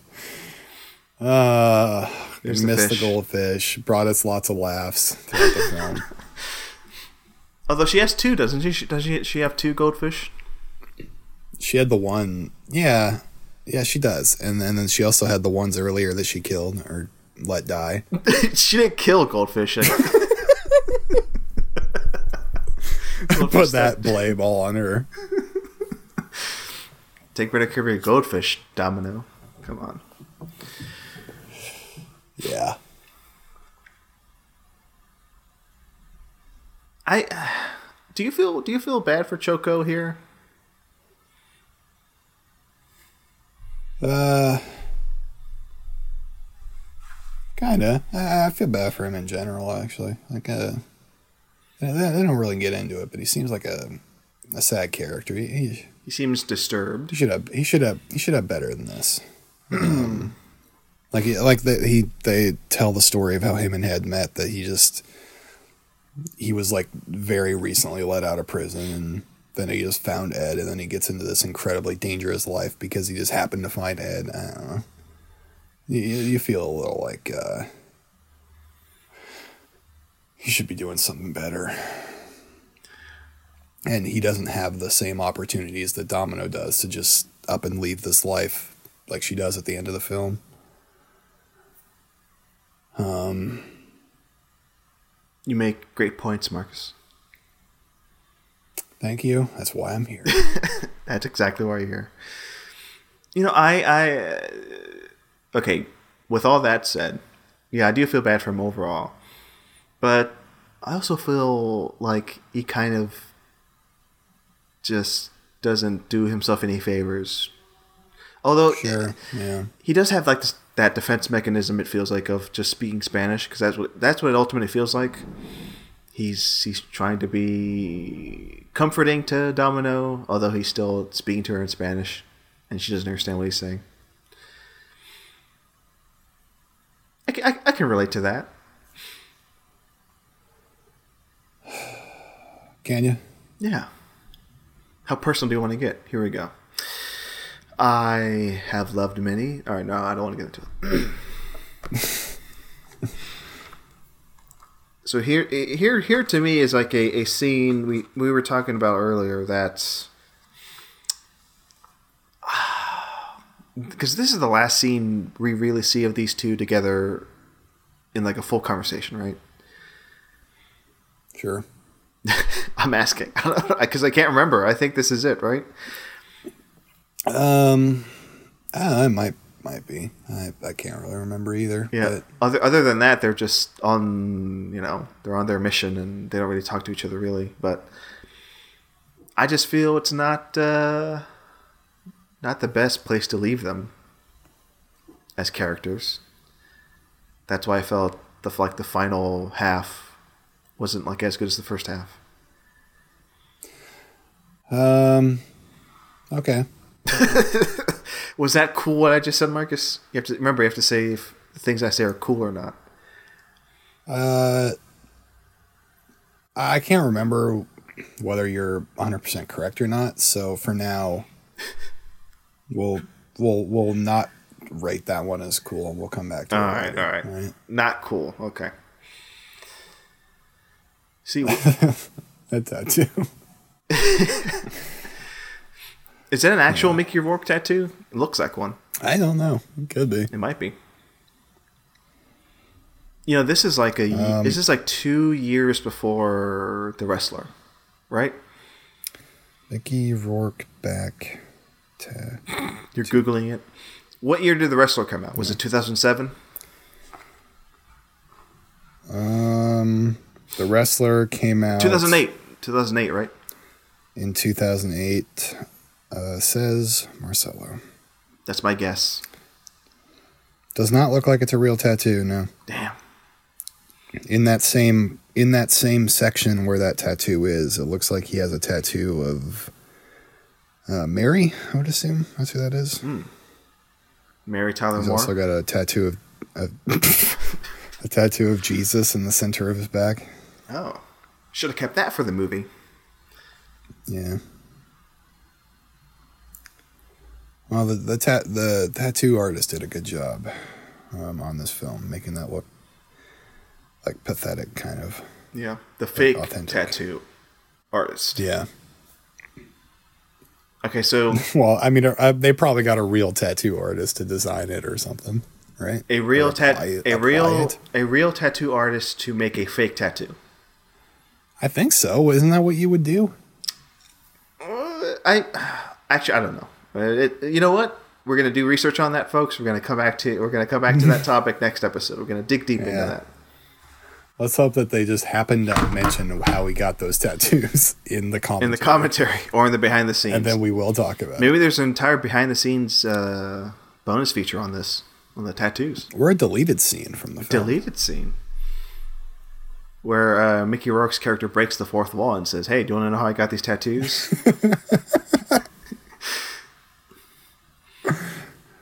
Unreliable Uh, okay, so narrator. now- Unreliable Yes, narrator. the film. The film is about to lie to us. Maybe this is why it was also confusing. say. Yeah, yeah. The film is about to to have these boys get shot up and die. Pretty soon, I would wager.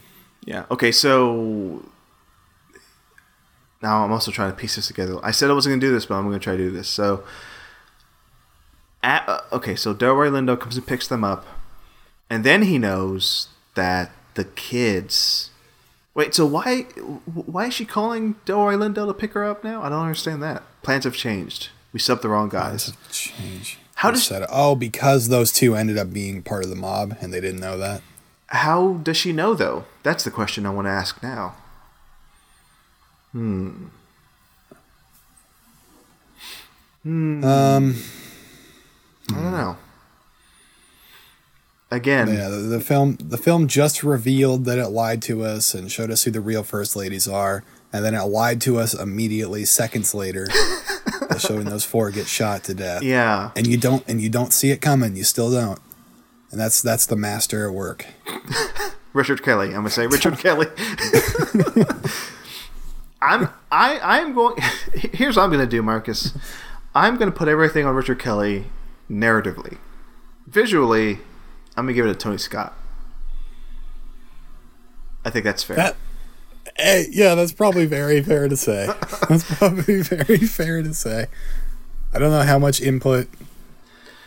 I don't. I, I don't know. I, I really don't know anything about script making. Do they do they get into the way that this scene should be shot? Like, no, they don't. Do they? Um, I don't think this is going to answer your question, but it's it's it's um, something to think about when it comes to screenwriters and directors. Um, I was listening to a podcast earlier where they're talking about Prometheus, a Ridley Scott film, uh, written by Yeah. Dam- Damon Lindelof. I'm just reminding the folks course. listening, okay, Marcus. I know you know Prometheus. Just so people who don't know what Prometheus is, Ridley Damon. Damon Lindelof. You know who he is, right? who is he? Who is he, Marcus? Create the creator of Lost, Matt Damon's brother. Wait a second. okay, so No, he, he was like he worked on Lost, right? yes, yes, yes. He worked on Lost. He worked on He The wrote it, Leftovers. I think he was the creator of Leftovers. He was the the showrunner on Watchmen. Uh, He wrote Prometheus. He wrote People Prometheus. seem to like him. Well, uh, most people, well, not even most. A good amount of people like him. A good amount of people don't like him. Um, he- he's a trickster, right? He can, he can. He's one of those. oh my uh, God, is he? he's one of those uh, mystery box, uh, uh, you know, people. You know, Yeah, he can just he can just appear at any time wherever. That's not what I mean when I say mystery box. not that he jumps out of any box. You open up a, you open up a box and suddenly Damon Lindelof. No, I'm. I'm, I'm talking about the the plot. The I plot. know, the I know you mean the fucking mystery the- box. Yes, the J.J. Abrams stupid ass TED TED talk thing that Yeah. I did watch. Yes, I know. Okay, watching the bonus features of Prometheus and being reminded of that movie after listening to that podcast earlier, like, if you just watch the bonus features of Prometheus, you can see Lindelof kind of like spit out all this mythology and like what happens in the story, and Ridley Scott is like, Okay, fine. Okay, fine. Okay, fine. I think Ridley Scott, you know, and, and this, this this may be a fair comparison to Tony Scott because they're brothers and they have their own production company together, so maybe they work kind of similar. I have a feeling that Ridley Scott, like Tony Scott, maybe is like more of like a just interested in just you know the the the, the details, the technical details when it comes to filmmaking, like. He just wants to know what the story is, just so he can know where the cam where, where to put the camera, right?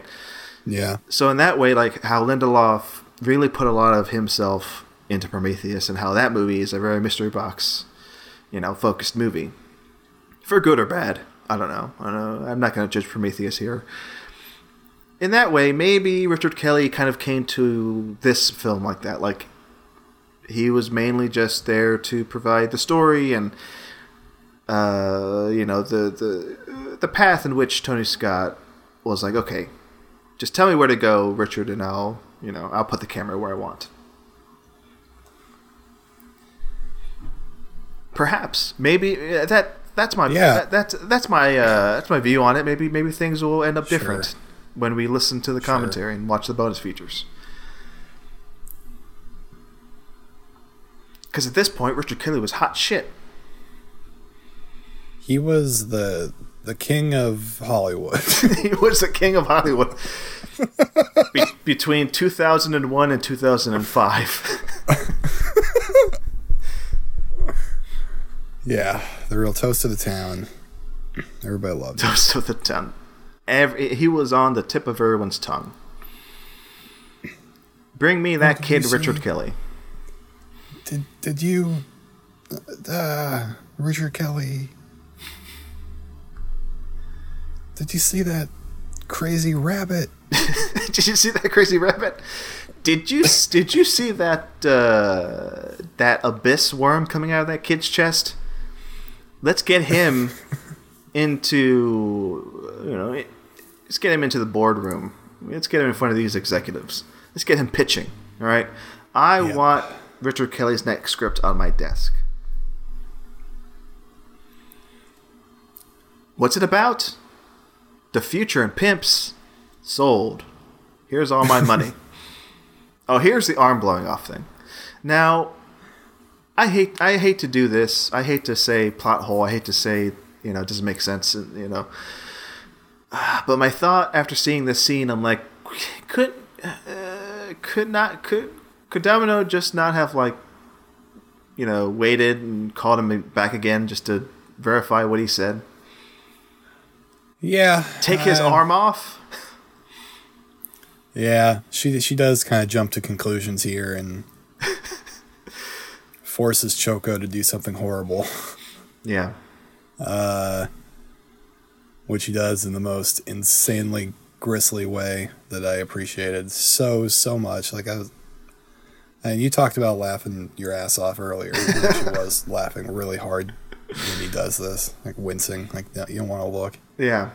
Um. I love that. uh, I don't know. I, I like. I, I, I didn't expect that beginning of the film to come back. Honestly, like I'd kind of forgotten about it, and when it does, and they actually explain why this guy's arm got cut off, and it's it's not because they're like the most bloodthirsty, crazy people, like they set it up in the beginning, or they they make you think.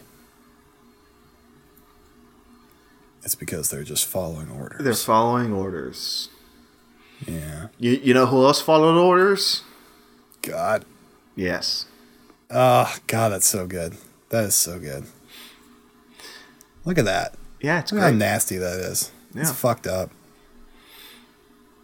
You, Ryan and- Austin Green just had to sit there and watch that happen. Ian Ziering scarred for life.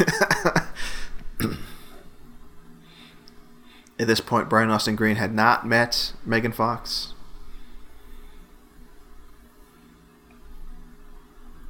Ian Ziering had not yet starred in Sharknado. Do you think that happened in the same year? Do you think Brian Austin Green met Megan Fox in the same year that Ian Ziering starred in Sharknado? Probably not. I don't even think Sharknado wasn't even 10 years ago by now. Wasn't it? In my memory, it is. No. I'm gonna type in Sharknado. Yeah, check check out what the year is. Sharknado film series. I, I would I would guess 2014. oh yeah, you're right. 2013. Am I? I mean, you're right that it wasn't 2010. It was yeah, 2013. I screwed up on the specific year though. You can you can you can let me have it. But can no, you're right in terms of like it wasn't that far back, but it was. Uh, uh, no, no, no, Marcelo. Really, you- really, let me have it. Come on, you said Eat my ass, 2014. Did, wait, punish me. did you say eat, eat, eat your ass? Is that this kind of show? Oh, good lord. Here's. Oh wait, that was a quick shot of the Manchurian Candidate. Yeah, I, I didn't uh, I didn't understand that until I looked it up. I guess they said it earlier, but I missed it. That's yeah, that's that's her dad. That's Laurence Harvey. That's Daddy. Yeah, Daddy, daddy. That's Daddy. What is she putting in here? What do you think that is? It's drugs. They don't really say exactly what it is. she says It's exactly drugs, what it is. it? Domino says exact. I tweeted this earlier. Does she? Yes, here it's coming up because I tweeted What? this. She does mescaline. Mescaline. uh, That's drugs, buddy. I guess I don't know. I'm not as well versed. I'm not either, but I know what it is. I mean, I I'm not saying you are. That's not what I meant to say. I've never taken mescaline. I've never taken mushrooms. I've never done heroin. Never done cocaine. Uh, what else? Nat- uh, LS mescaline is a naturally occurring psychedelic pro protoalkaloid Probiotic. of of this of the substituted pheneth- phen- phenethylamine class, known for its hallucinogenic effects compa- comp- comparable to those of L- LSD and psilocybin. There you go. Occurs naturally in the pi- peyote. Peyote, yeah. peyote. Yeah. Oh, okay. The San Pedro cactus, the Peruvian torch, and other species of cacti. So yeah, that's uh that's interesting. They're all they're all high on peyote and they're crashing their bus So you because they all drank the coffee. you didn't make that connection that they're all high. No, I made their connection. They were all high. I just didn't know specifically Oh, what, what the drug what was. it was? Okay, okay. Fair enough. I, I knew why this happened. I knew they were all drinking coffee together and they got high. Yeah. you just didn't know what type of hallucinogen they were on. No, I didn't. But now that I know, it really adds a shitload to the movie that I've never. e- Everything just unlocked. what? okay. Uh, Are you on mescaline right do you think now? that really happened? No. Do you think that really happened? what that they were that they were on mescaline? That they were on mescaline, they crashed their RV out in the desert with Ian Ziering and Ian Ziering and uh, Brian Austin Green. Uh, the only thing I think, Somehow all of them survived that. yeah, I, I I love that that uh, RV flipped like ten times in the air. By the way, Yeah. This thing is destroyed. it was an insane uh, physical stunt, practical stunt, I should say. Wonder how they pulled that off. I think they just literally flipped the RV ten times in the air, Marcus. I think that's how they did it. With pistons or something? Yeah, pistons. That's how they do it. I'm not being sarcastic. That that's how they do it. Yeah, that's probably how they do it. Like, They have a guy in the car though to drive it. no, I think they just had like a Seems ramp. too dangerous. yeah, but- they, they just put like a rock and a pipe, like in the uh, in the driver's seat. They pushed the RV off the hill and press play on the film recorder. These are all technical terms, by the way. Yeah. They go a long time before showing Ed here. I kind of thought the implication was that he died Yeah, me too. for a while. Well, I know he was alive, but I forgot. I just was like, "Hey, where's Ed? Yeah. Here's the sex scene." Whenever Ed's not on screen, all the characters should be asking, Ask where's, where's Ed? Ed? while, while these two are having sex, they should be like, "Where's Ed?" Maybe that's why they didn't show him because like they needed some time alone.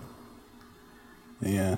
So Marcelo, this this was your favorite part of the movie. You were talking to me about it earlier. no, it wasn't. I'll just go ahead. I'll I'll sit back. I'll let you watch it. There you go.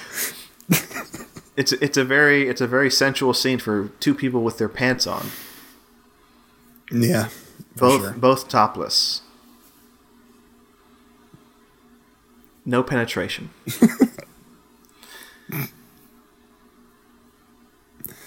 And uh, Tom, Tom Waits is going to come into the movie literally as a Deus Ex Machina.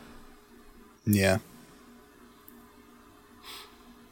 He's this just wandering traveler who got like a, a vision to come out to the desert because he was told he would meet uh, he would meet uh, some amount of people and they had some connection to a child that would be a great leader one day and he had to save them. Is that what he says? Yeah, isn't it? I, I, I don't think I got that. Maybe I missed that. Maybe you're right. I, I He tells them about this like vision that he has. oh well, I am yeah. uh, I'm saying you're probably right. I just forgot about that. That he says he had a vision. Yeah. I thought this was like maybe the most compelling scene in the movie. Like it is, it is just the thing that comes out of nowhere and it's like whatever. But I, I don't know. I they do it in such a really beautiful way. Like I, I think it's really well done. It's Like I like I, I don't know. It's one of those like totally unexplained but beautiful moments. Like I have you have you seen The Walk? This is the first one that comes to mind. The Walk have. with uh, Joseph Gordon-Levitt. I've not seen the. Oh wait, no, I have not seen the walk. No. Oh, okay. Well, there's a moment like that in that, but Does it have Tom Waits in it? does not, unfortunately. Who's the Tom Waits character in the walk? Some guy, and uh, that's all I can say. All right, some guy. Um, Wait, did, yeah, I thought this scene was really cool. Love the way it's shot. It's constantly turning. that I really, I really like the colors in this movie. Like a lot of, like, he's not the only type of director that does this, but I think Tony Scott was like one of the directors who does this in the most compelling way. I think so Makes too. fun to watch. Yeah, And this was definitely in the time like- when they were really pushing forward the um, what's the phrase? Not color correction. There's like another word for it. Like how a lot of movies just Grading? Grading, yeah, like like uh, color grading in the in the 2000s. Like pushing the limits of like um because like uh, Lord of the Rings really did that. I think they were the one of the pioneers in the early part of the decade where they're like, let's just push this color grading as far as you can go. yeah. It's good. There's How's like that achieved, Marcelo? Do you know? uh, computers are involved. I think uh, Yeah. the uh, digital intermediate, I believe, is uh, played with. Um, it, it used to be you could only do it through film, but with a in with you know with technology, you can pass it through a computer and say, "Hey, I want to change this from blue to green." It's basically how it happens, right? I went to film school. I like how, how he has his hazards on as he drives away. I didn't notice that. Yeah.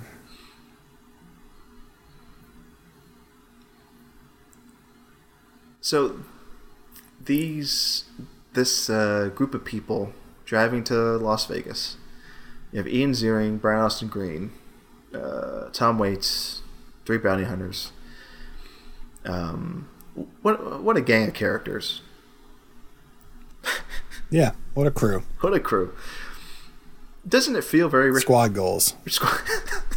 Doesn't it feel very Richard Kelly to you? Like these these all these these disparate people all coming together. These Sure, these yeah, this wa- sure. this wacky bunch. Yeah, that's a good. That's a good observation. Yeah, I'm trying to observe. That was very cool. Was oh, very Oh, cool. thank you, thank you. Finally.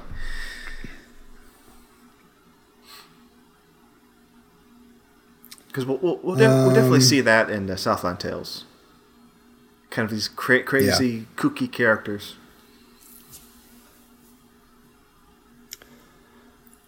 Although the FBI Wild agents, stuff. the FBI agents uh, don't get much play though. They're kind of boring. Yeah, I, Lucy Liu doesn't end up doing much of anything. She's just kind of uh, a plot device, Yeah, but also just, uh, just moving things along. those two FBI agents, the the dude and the chick. Sorry, I don't know your names. The character names or the actors' names. Um, right. They're just there. They they They're also just there. they're also just there. They don't do anything. Yeah. Las Vegas. You ever been? No, never been. Have you? No. I hope to go one day. Yeah, that seems like a fun thing to do. Yeah, just to go. I mean, uh, how can you pass that up? No, for sure. The Hangover. Um, leaving Las Vegas. Uh, the Hangover Part Two. Uh, uh, wait. Um, uh, what the hell is that movie called? Fear and Loathing in Las Vegas. Uh huh. Yeah. The Hangover Part Three. Um, uh, uh, Lost in America. Swingers. Um, Vegas Vacation.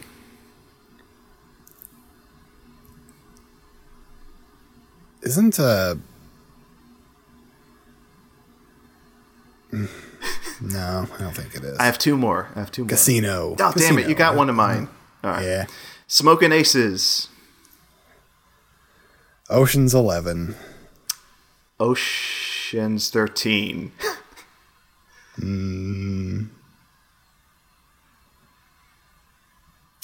I think those were all the Las Vegas I- movies. I, hey, think I- those are all of them. I, th- I think I think I'm about to perform checkmate here. Uh, the incredible Burt Wonderstone. oh, you got me. You know what? You win. So, okay, back to the movie. Uh, now they're alive. What's going on here, movie? Yeah, they they they they rewound time. Donnie Darko went back in time. Look at and, that. Yeah. uh, saved those people from getting shot. Donnie Darko is the key to understanding Domino. he, he, Domino Darko. all right, that's enough. Does that anything? So why why okay, why did the FBI agent tell the mafia boss anything? Like why why did he give him that information? Why did the FBI agent tell the mafia boss? That Answer me, Marcus. yeah, I don't know. Uh, d- oh oh oh, because they wanted to like set him up to have him like implicate himself, like to to go kill some guys or something to so they could take him down. I'm assuming I guess is that it? I guess that makes sense, right? Yeah, Isn't that entrapment though? But they also like completely fail at that. Like the, Yeah. They they really bungle the things. gigantic shootout at the top of the Space Needle happens because of them, basically. That ends with a huge explosion. Yeah. Are those helicopters that are swinging around? Are they supposed to be FBI helicopters? I believe so. Oh, I missed this part where um, the driver puts ayahuasca. Well, not ayahuasca. What is it? Mezcal. Peyote. Peyote in his eyes, in it with eye drops. I missed that. Watching it earlier. yeah. Is that? I guess I don't know. Is that how you would do that drug? Yeah, you can do it. Um, well, do you do you remember that uh, fad, Marcus, where kids were drinking vodka through their eyeballs? Remember that? Oh no, I don't. That happened about six years ago, I think. Okay. Yeah, they would uh, take vodka and just pour it right in their eyeball. I guess I was missing out. I would have been probably around that age to be doing st- that. I guess I didn't do it. Damn me. I'm gonna I'm gonna search this. I'm gonna put vodka eyeball. vodka eyeballing. First thing that came up. I am going to send you a picture. this will this will be the picture I use as the podcast cover art. is the picture I'm going to send you, Marcus. Can I send you something through Skype? Is that possible? Can you see it Uh, or Twitter? good. Um, What's better, Skype or Twitter? you can definitely do Twitter. Okay, I, I, Uh, you I- can do either. I, I I got them both up. all right, I have Skype up, so I might as well do it here. Whatever you wish. Now, how do you feel about the driver's portrayal in this movie? Um, His character, question. his motivations, the music, the, the music cues which play when his character shows up. right there, they were just kind of trying to fake you out, like maybe he's about to do something bad. He's doing drugs and he's got C four. Um, which is probably playing on racial issue. Uh, Yeah. Stereotypes. yeah. Yes, for sure. This was 2005. Ones that yeah. Yes, ones that were even more prevalent. I probably can't say that. Ones that were still uh, very, very top of the culture in 2005. Um, Jingoism yeah, was it kind of sucks. it, it does kind of suck, but and they they try to make him a redeeming, or like they try to make him like the hero of the story, yeah, that yeah. which I mean, it's um and then and then his final, you know, his his um motive of giving the money to Afghanistan. I guess that's, Yeah. that's something. It's it doesn't. I don't yeah know. They- yeah for sure they're still for sure they're still- like they they totally Not totally. I'll say it it helps in not Yeah. making it like a. It's tough to say. I can't even say it. It's like not even 50-50. I, I I don't like that it's very much a stereotypical, you know, uh, suicide bomber. Um, and the, Yeah. the music cues that play with his character and uh, just the way he's portrayed, not the best. They they they try to stick the landing with him, you know, sending the money to Afghanistan, but still, it's another problematic element. something that's like uh that's like oh you thought he was bad but look he's great um in a way that's i don't know Yeah, it's it's that, that's probably well intentioned but it's surface it's like very surface level and not as uh not quite what you like it to be yeah we got an image coming in from marcelo pico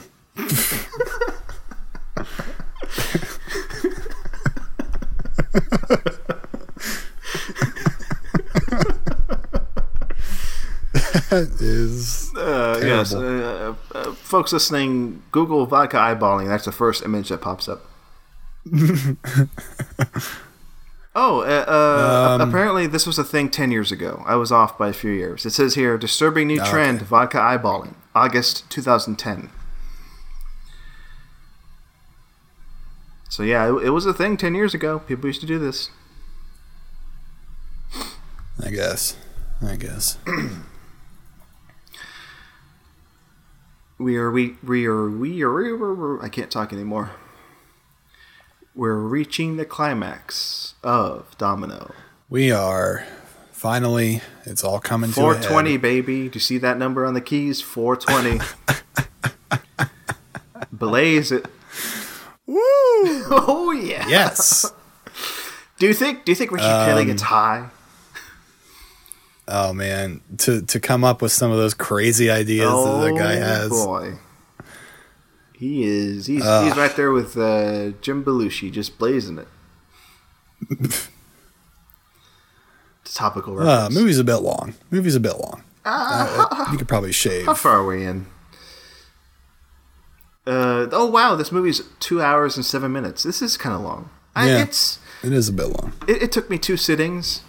You know, I I did mention at the beginning of this thing I saw it as a double feature with Atomic Blonde. Uh, maybe I should not have done that. Maybe I should have just seen Domino by Yeah. itself because I, I did uh, Another pass movie, out. I think, is a tad long. I did pass out in the middle of this last night, and I rewatched. Well, I saw the last half of it this morning. You know. Did you know that new Billie uh, Eilish documentary is like two hours and forty minutes? Something crazy like that. There's a Billie Eilish documentary. Yeah, it's on Apple TV. Not two hours Is it and like a concert movie? no, it's like a documentary. It's like those those behind the scenes docs of uh, of musicians. Okay. She goes through her trials and tribulations. Well, you can. You you- can go ahead and watch that. Are you are you a big Billie Eilish fan? I'm I'm not not a fan. I just don't know all that much about uh, Miss Eilish. What you need to do is to uh, watch the documentary. Then you'll know all about her. Hey, Oh, I was Uh, wrong. It's no. two hours and forty. It's two hours and twenty minutes. It's it's a one hundred forty minutes long. But see that apparently has an intermission. Do you think this movie would have benefited Um, from intermission?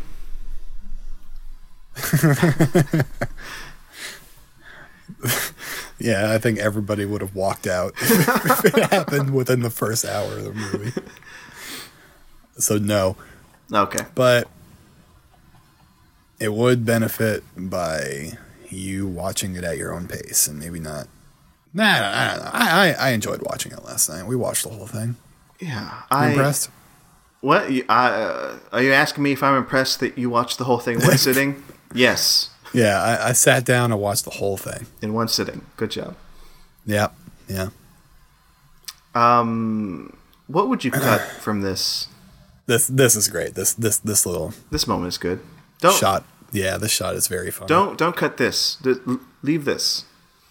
Absolutely. Yeah. And they they even use it smartly. Like they kind of like start kicking in the music for like the next the next moment here, and like you're instantly into the next thing. Yeah. Like a lot of it feels extremely fast, but I don't know. There is dead, dead, dead, dead moments like the, um, like the the Mo'Nique scene oh yeah, no cuts. uh, at, on Jerry Springer. Yeah. Cut all that. that, if you cut that, oh, just cut it down to thirty seconds.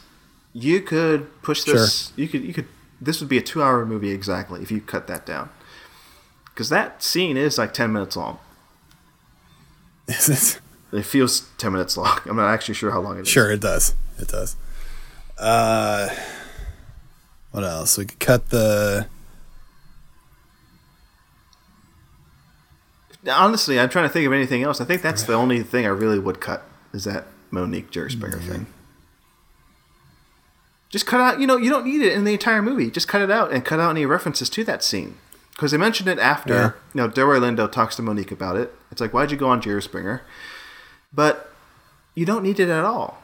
So yeah, cut that. If you cut that, this would be a five star movie. That's a weird scene to imagine Richard Kelly writing too. So let's hope he didn't write that. No, I'm I'm, I'm going to bet a thousand dollars that he did write it. That it came from his brain. Probably did. Probably did. That's unfortunate. I, I guarantee once we listen back to the commentary with him and Tony Scott, he's going to say, "Hey, look, this is the, this is my favorite scene in the script Yeah, I, I I came up with this scene first, and I wrote a movie around it. around it." I had an idea for Mo'Nique on Jerry Springer coming up with new racial slurs, and I thought I need to find the plot behind this. I need to. Yeah, I need to find a real life bounty hunter who is the daughter of a, of a Hollywood star and put that as a backdrop of this scene. who who is this actor? I, I think we should we should I'll- credit him. I'll tell you. Uh, he does not have a Wikipedia page, but his name is Riz Abbasi. Riz Abbasi. Okay. Well, he did, I think he does a very good job. Yeah, he does do a very good job. So yeah, doing anything else? Uh, I'll look it up. No. Damn. Looks like he was only in three movies. Uh, do you want to guess the other two? Are they guessable? Uh, Um, one, okay, One could okay. be. Just take a watch stab. What other films has he been in? I'm gonna guess that he was in Hamlet. Oh, gee. well, maybe. What's what, what's your other guess? The Innocent Sleep, of course, Oh, you got it. You got them both. Hamlet and Innocent Sleep. You got it. and and uh, I think he had a part in the Adventures of Young Indiana Jones. Oh, I missed that. Actually, you got me there. Yeah, I should close my tab on Dabney Coleman. I don't need that tab anymore. now, why did uh, these uh, casino owner? Why, why did the casino owner die? Why, why did he get shot up?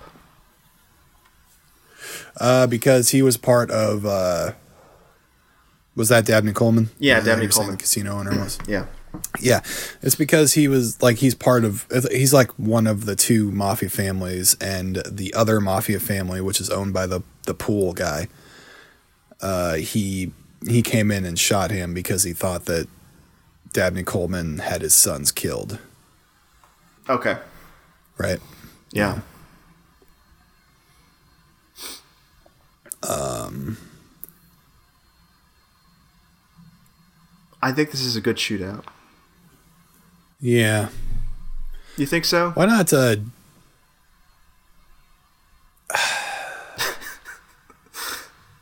yeah, I do. I do. I do. I think this is well done.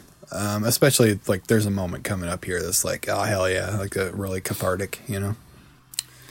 Um, and it has like a lot of stakes. Like, I mean, three of them do end up dying. Have you seen True Romance? Yeah, Uh, do you remember that shootout at the end of that movie? vaguely. Yeah. Was that also not in Las Vegas? I don't know. All I'm remembering is like they're shooting couches and like Yeah. feathers are flying. Yeah. that, yeah. It's been a while since I've seen that movie. See, this is great. th- this right yeah, here, her just- yeah, shooting him with like two machine guns. dual wielding two assault rifles. Yeah. Hell yeah, that's fun stuff. She plays Wolfenstein. She plays video games. Do you think Keira Knightley plays video Yeah. games? No. As soon as that question came out of my mouth, I'm like, no, of course not. She's not gonna. Uh, she, she's not gonna waste her know. time. What what celebrities Kira- that you know of play video games? Celebrities that play video games, Who's not John Carpenter? not John Carpenter. well, yeah, John Carpenter certainly does. Um,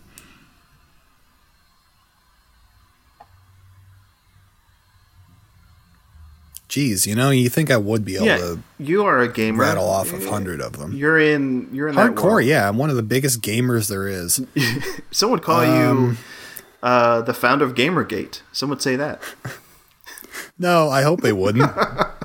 I hope I'm gonna put that out there right now. Marcus Irving, founder of GamerGate. Uh, please no. please Source: no. this podcast. Uh, Mickey Rourke. He starred in a video game called Rogue Warrior. he starred in a video game. He starred in a video game, and he does like the end credits rap for the video game. What? It's- What in the fuck are you telling me, Marcus? What Yeah. are you saying? what are the words You- that are coming out of your mouth?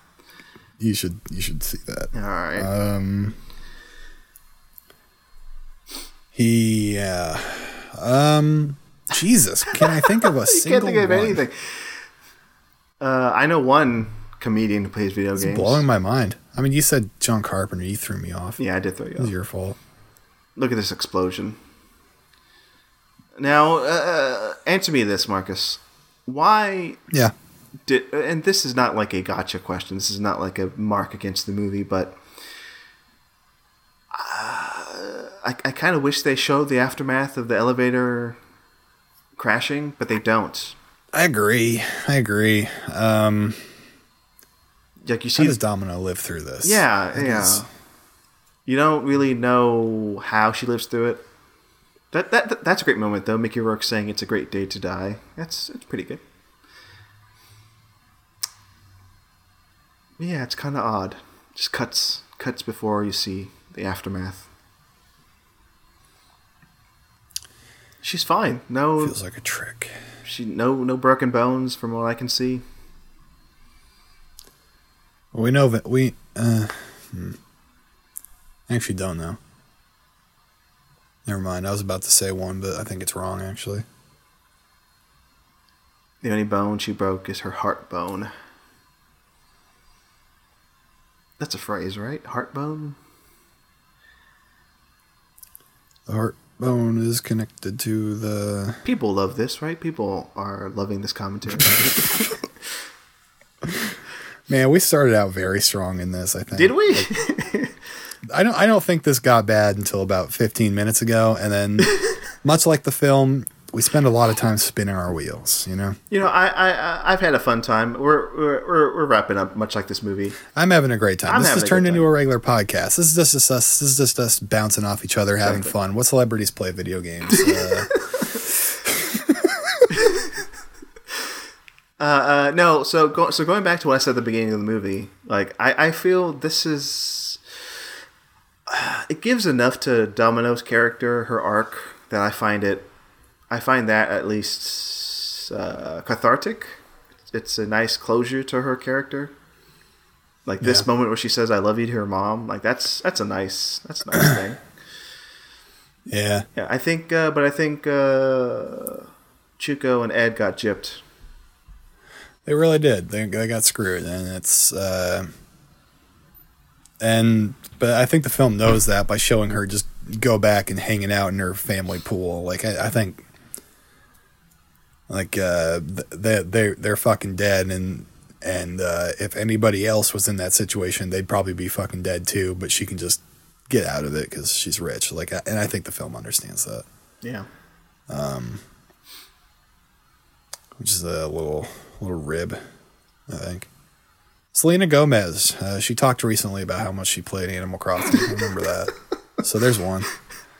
uh, the one I was thinking of was Paul F. Tompkins, who plays video games. Oh yeah, yeah. Jason Mantzoukas as well. Oh yeah, well I didn't know about Jason Mantzoukas. Yeah, he. uh And Paul Paul is Paul is like a capital G gamer. Oh yeah, Paul Scheer. Yeah, at this point, doesn't he have a Twitch? Thomas Middleditch has a Twitch. Thomas Middle. This is all we had to do. You just had to you had to unlock that one name, Yeah. Paul F. Tompkins. There you go. a bunch of comedians. The whole comedy community. Do you have a Twitch, Marcus? No, uh, uh, yes, I've never streamed. I just use it to follow other people. What does that say? Tears in the rain. Is that what that says? I'm pretty sure it says "Tears in the Rain," Wow. See, a reference to a Ridley Scott movie. isn't that cute? Isn't that? Now, does the real Domino Harvey have a tattoo? Had a tattoo like that on her neck?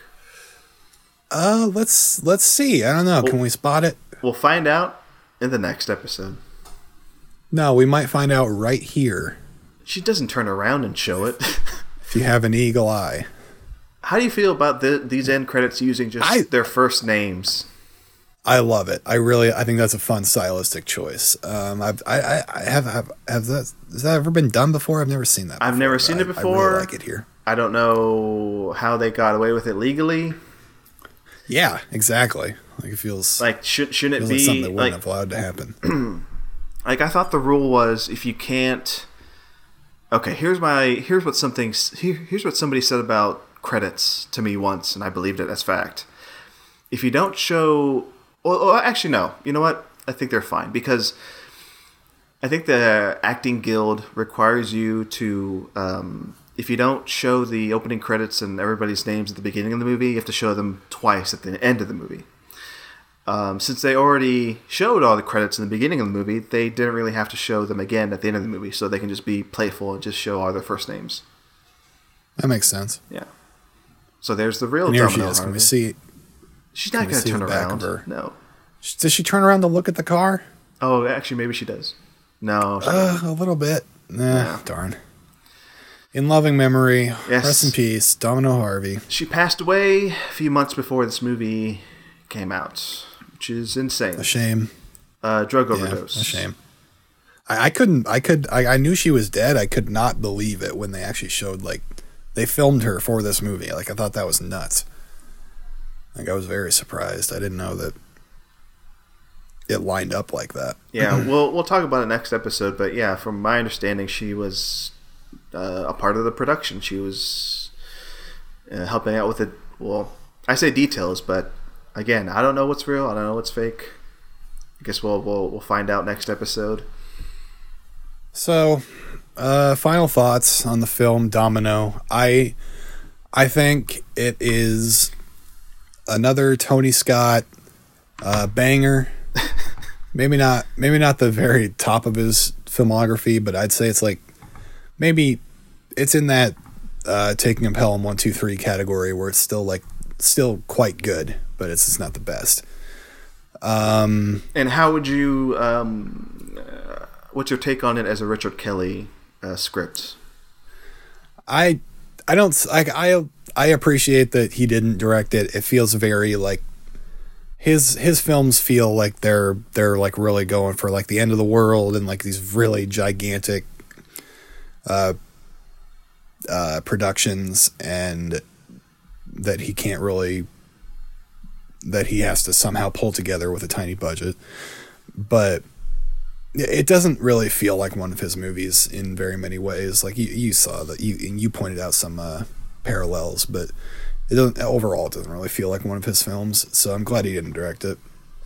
Um.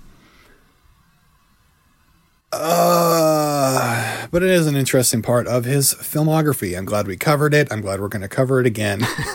we are covering it again. Uh, I will say I like that we're doing this because it does, for me, feel like a bridge to Southland Tales. Uh, like I pointed out, it's still uh, not uh, not not entirely. I mean, uh, but if he if he I don't know what uh, if he had directed it, would not have been as good. I don't think. Um, he would have added. yeah, I agree. I think he would have added a lot more end of the world stuff. He probably would have said it in the post-apocalyptic future. You know, M- maybe that's a bridge that Tony Scott wasn't willing to cross.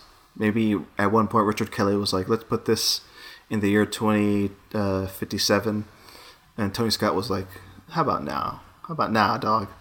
Um, but no, as it stands, like there's enough Richard Kelly ness in there for me to say, "Hey, I can definitely tell that he was he uh, he wrote this." you know, uh, in the midst of writing Southland Tales or right before he started production on Southland Tales. Kind of feels like ha- has that has that vibe. Um, but yeah, uh, I, I I do enjoy this movie. I think it's it is it's uh, it shows how much style Tony Scott had.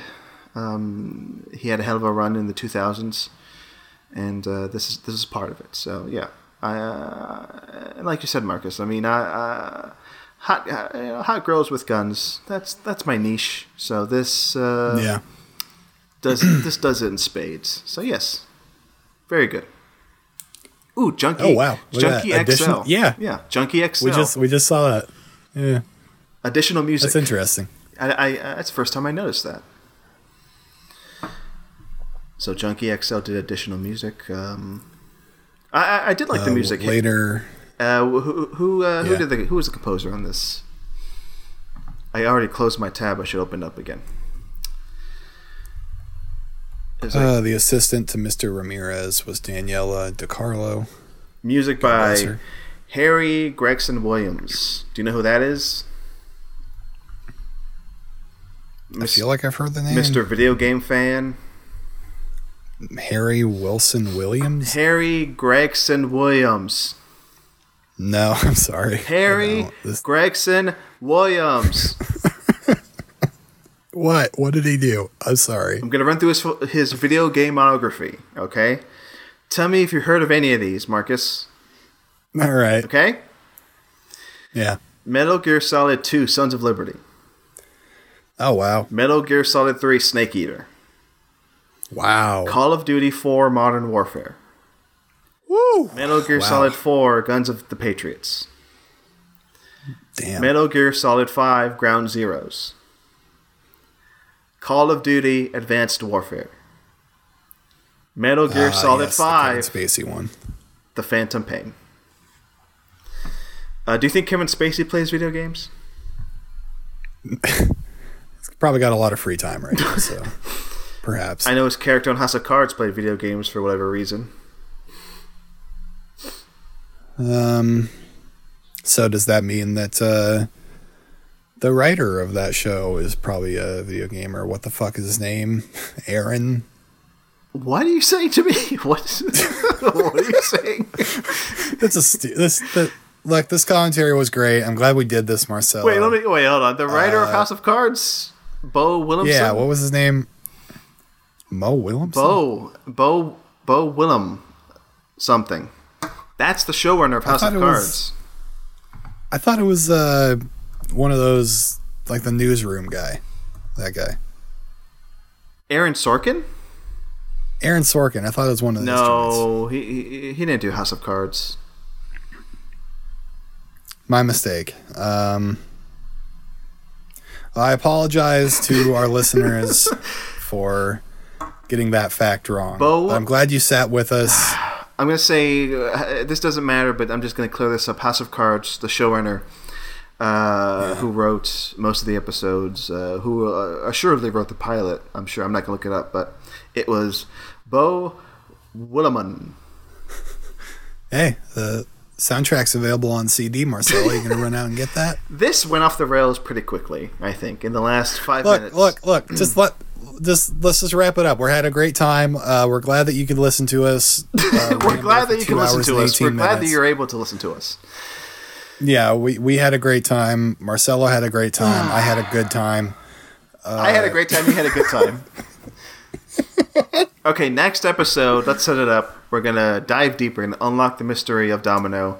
We're going to Yes. uh, uh, go back. I mean, Marcus, I'm, I'm, I'm giving you this assignment, and I'm gonna I'm gonna take I'm gonna take this on too.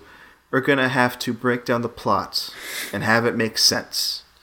gonna write it out, just like Donnie Darko, just like we did on the Shit. Donnie Darko Okay. episode. We're gonna gonna make this make sense. And I'm gonna do research on on the background on this, on what's real, what's fake. Uh, gonna listen to that commentary. Gonna everything. Commentaries, deleted scenes, uh, the the interview with Domino Harvey on the on the Blu-ray. I'm, uh, what I'm going to try to find is some interviews from Richard Kelly himself, because I'm sure he did press for this. Because again, I said this earlier, he was hot shit at this point. He he, was, he was coming off of Donnie Darko. He was he was a hot property in Hollywood, so I'm sure he was. Yeah, on, that, that was, he was a he was a name attached to this Yeah. for sure. Like he had to have been. Yeah, so we're gonna dig deep into Domino next episode, and then after that, I I don't see why we're not just gonna go ahead and do Southland Tales. I don't, unless we find something else to talk about. Unless, like, uh, there's another Richard Kelly, pro, uh, you know, project out there that we forgot. Yeah. That you know, but no, I, I- think after that we're free and clear. We're gonna do Southland Tales. So Yes, exactly. Yeah. Promise. We promise. We promise. will do that for sure. Um, that's it. That's that's all for this episode. Let's end it. Marcus, uh, how do we usually end this episode? I mean, th- We want no, to- wait, this series episode. I'm We so want tired. to I'm so tired. what we want to do to end our show is to remind everybody to have a nice apocalypse, right? Bye, everybody.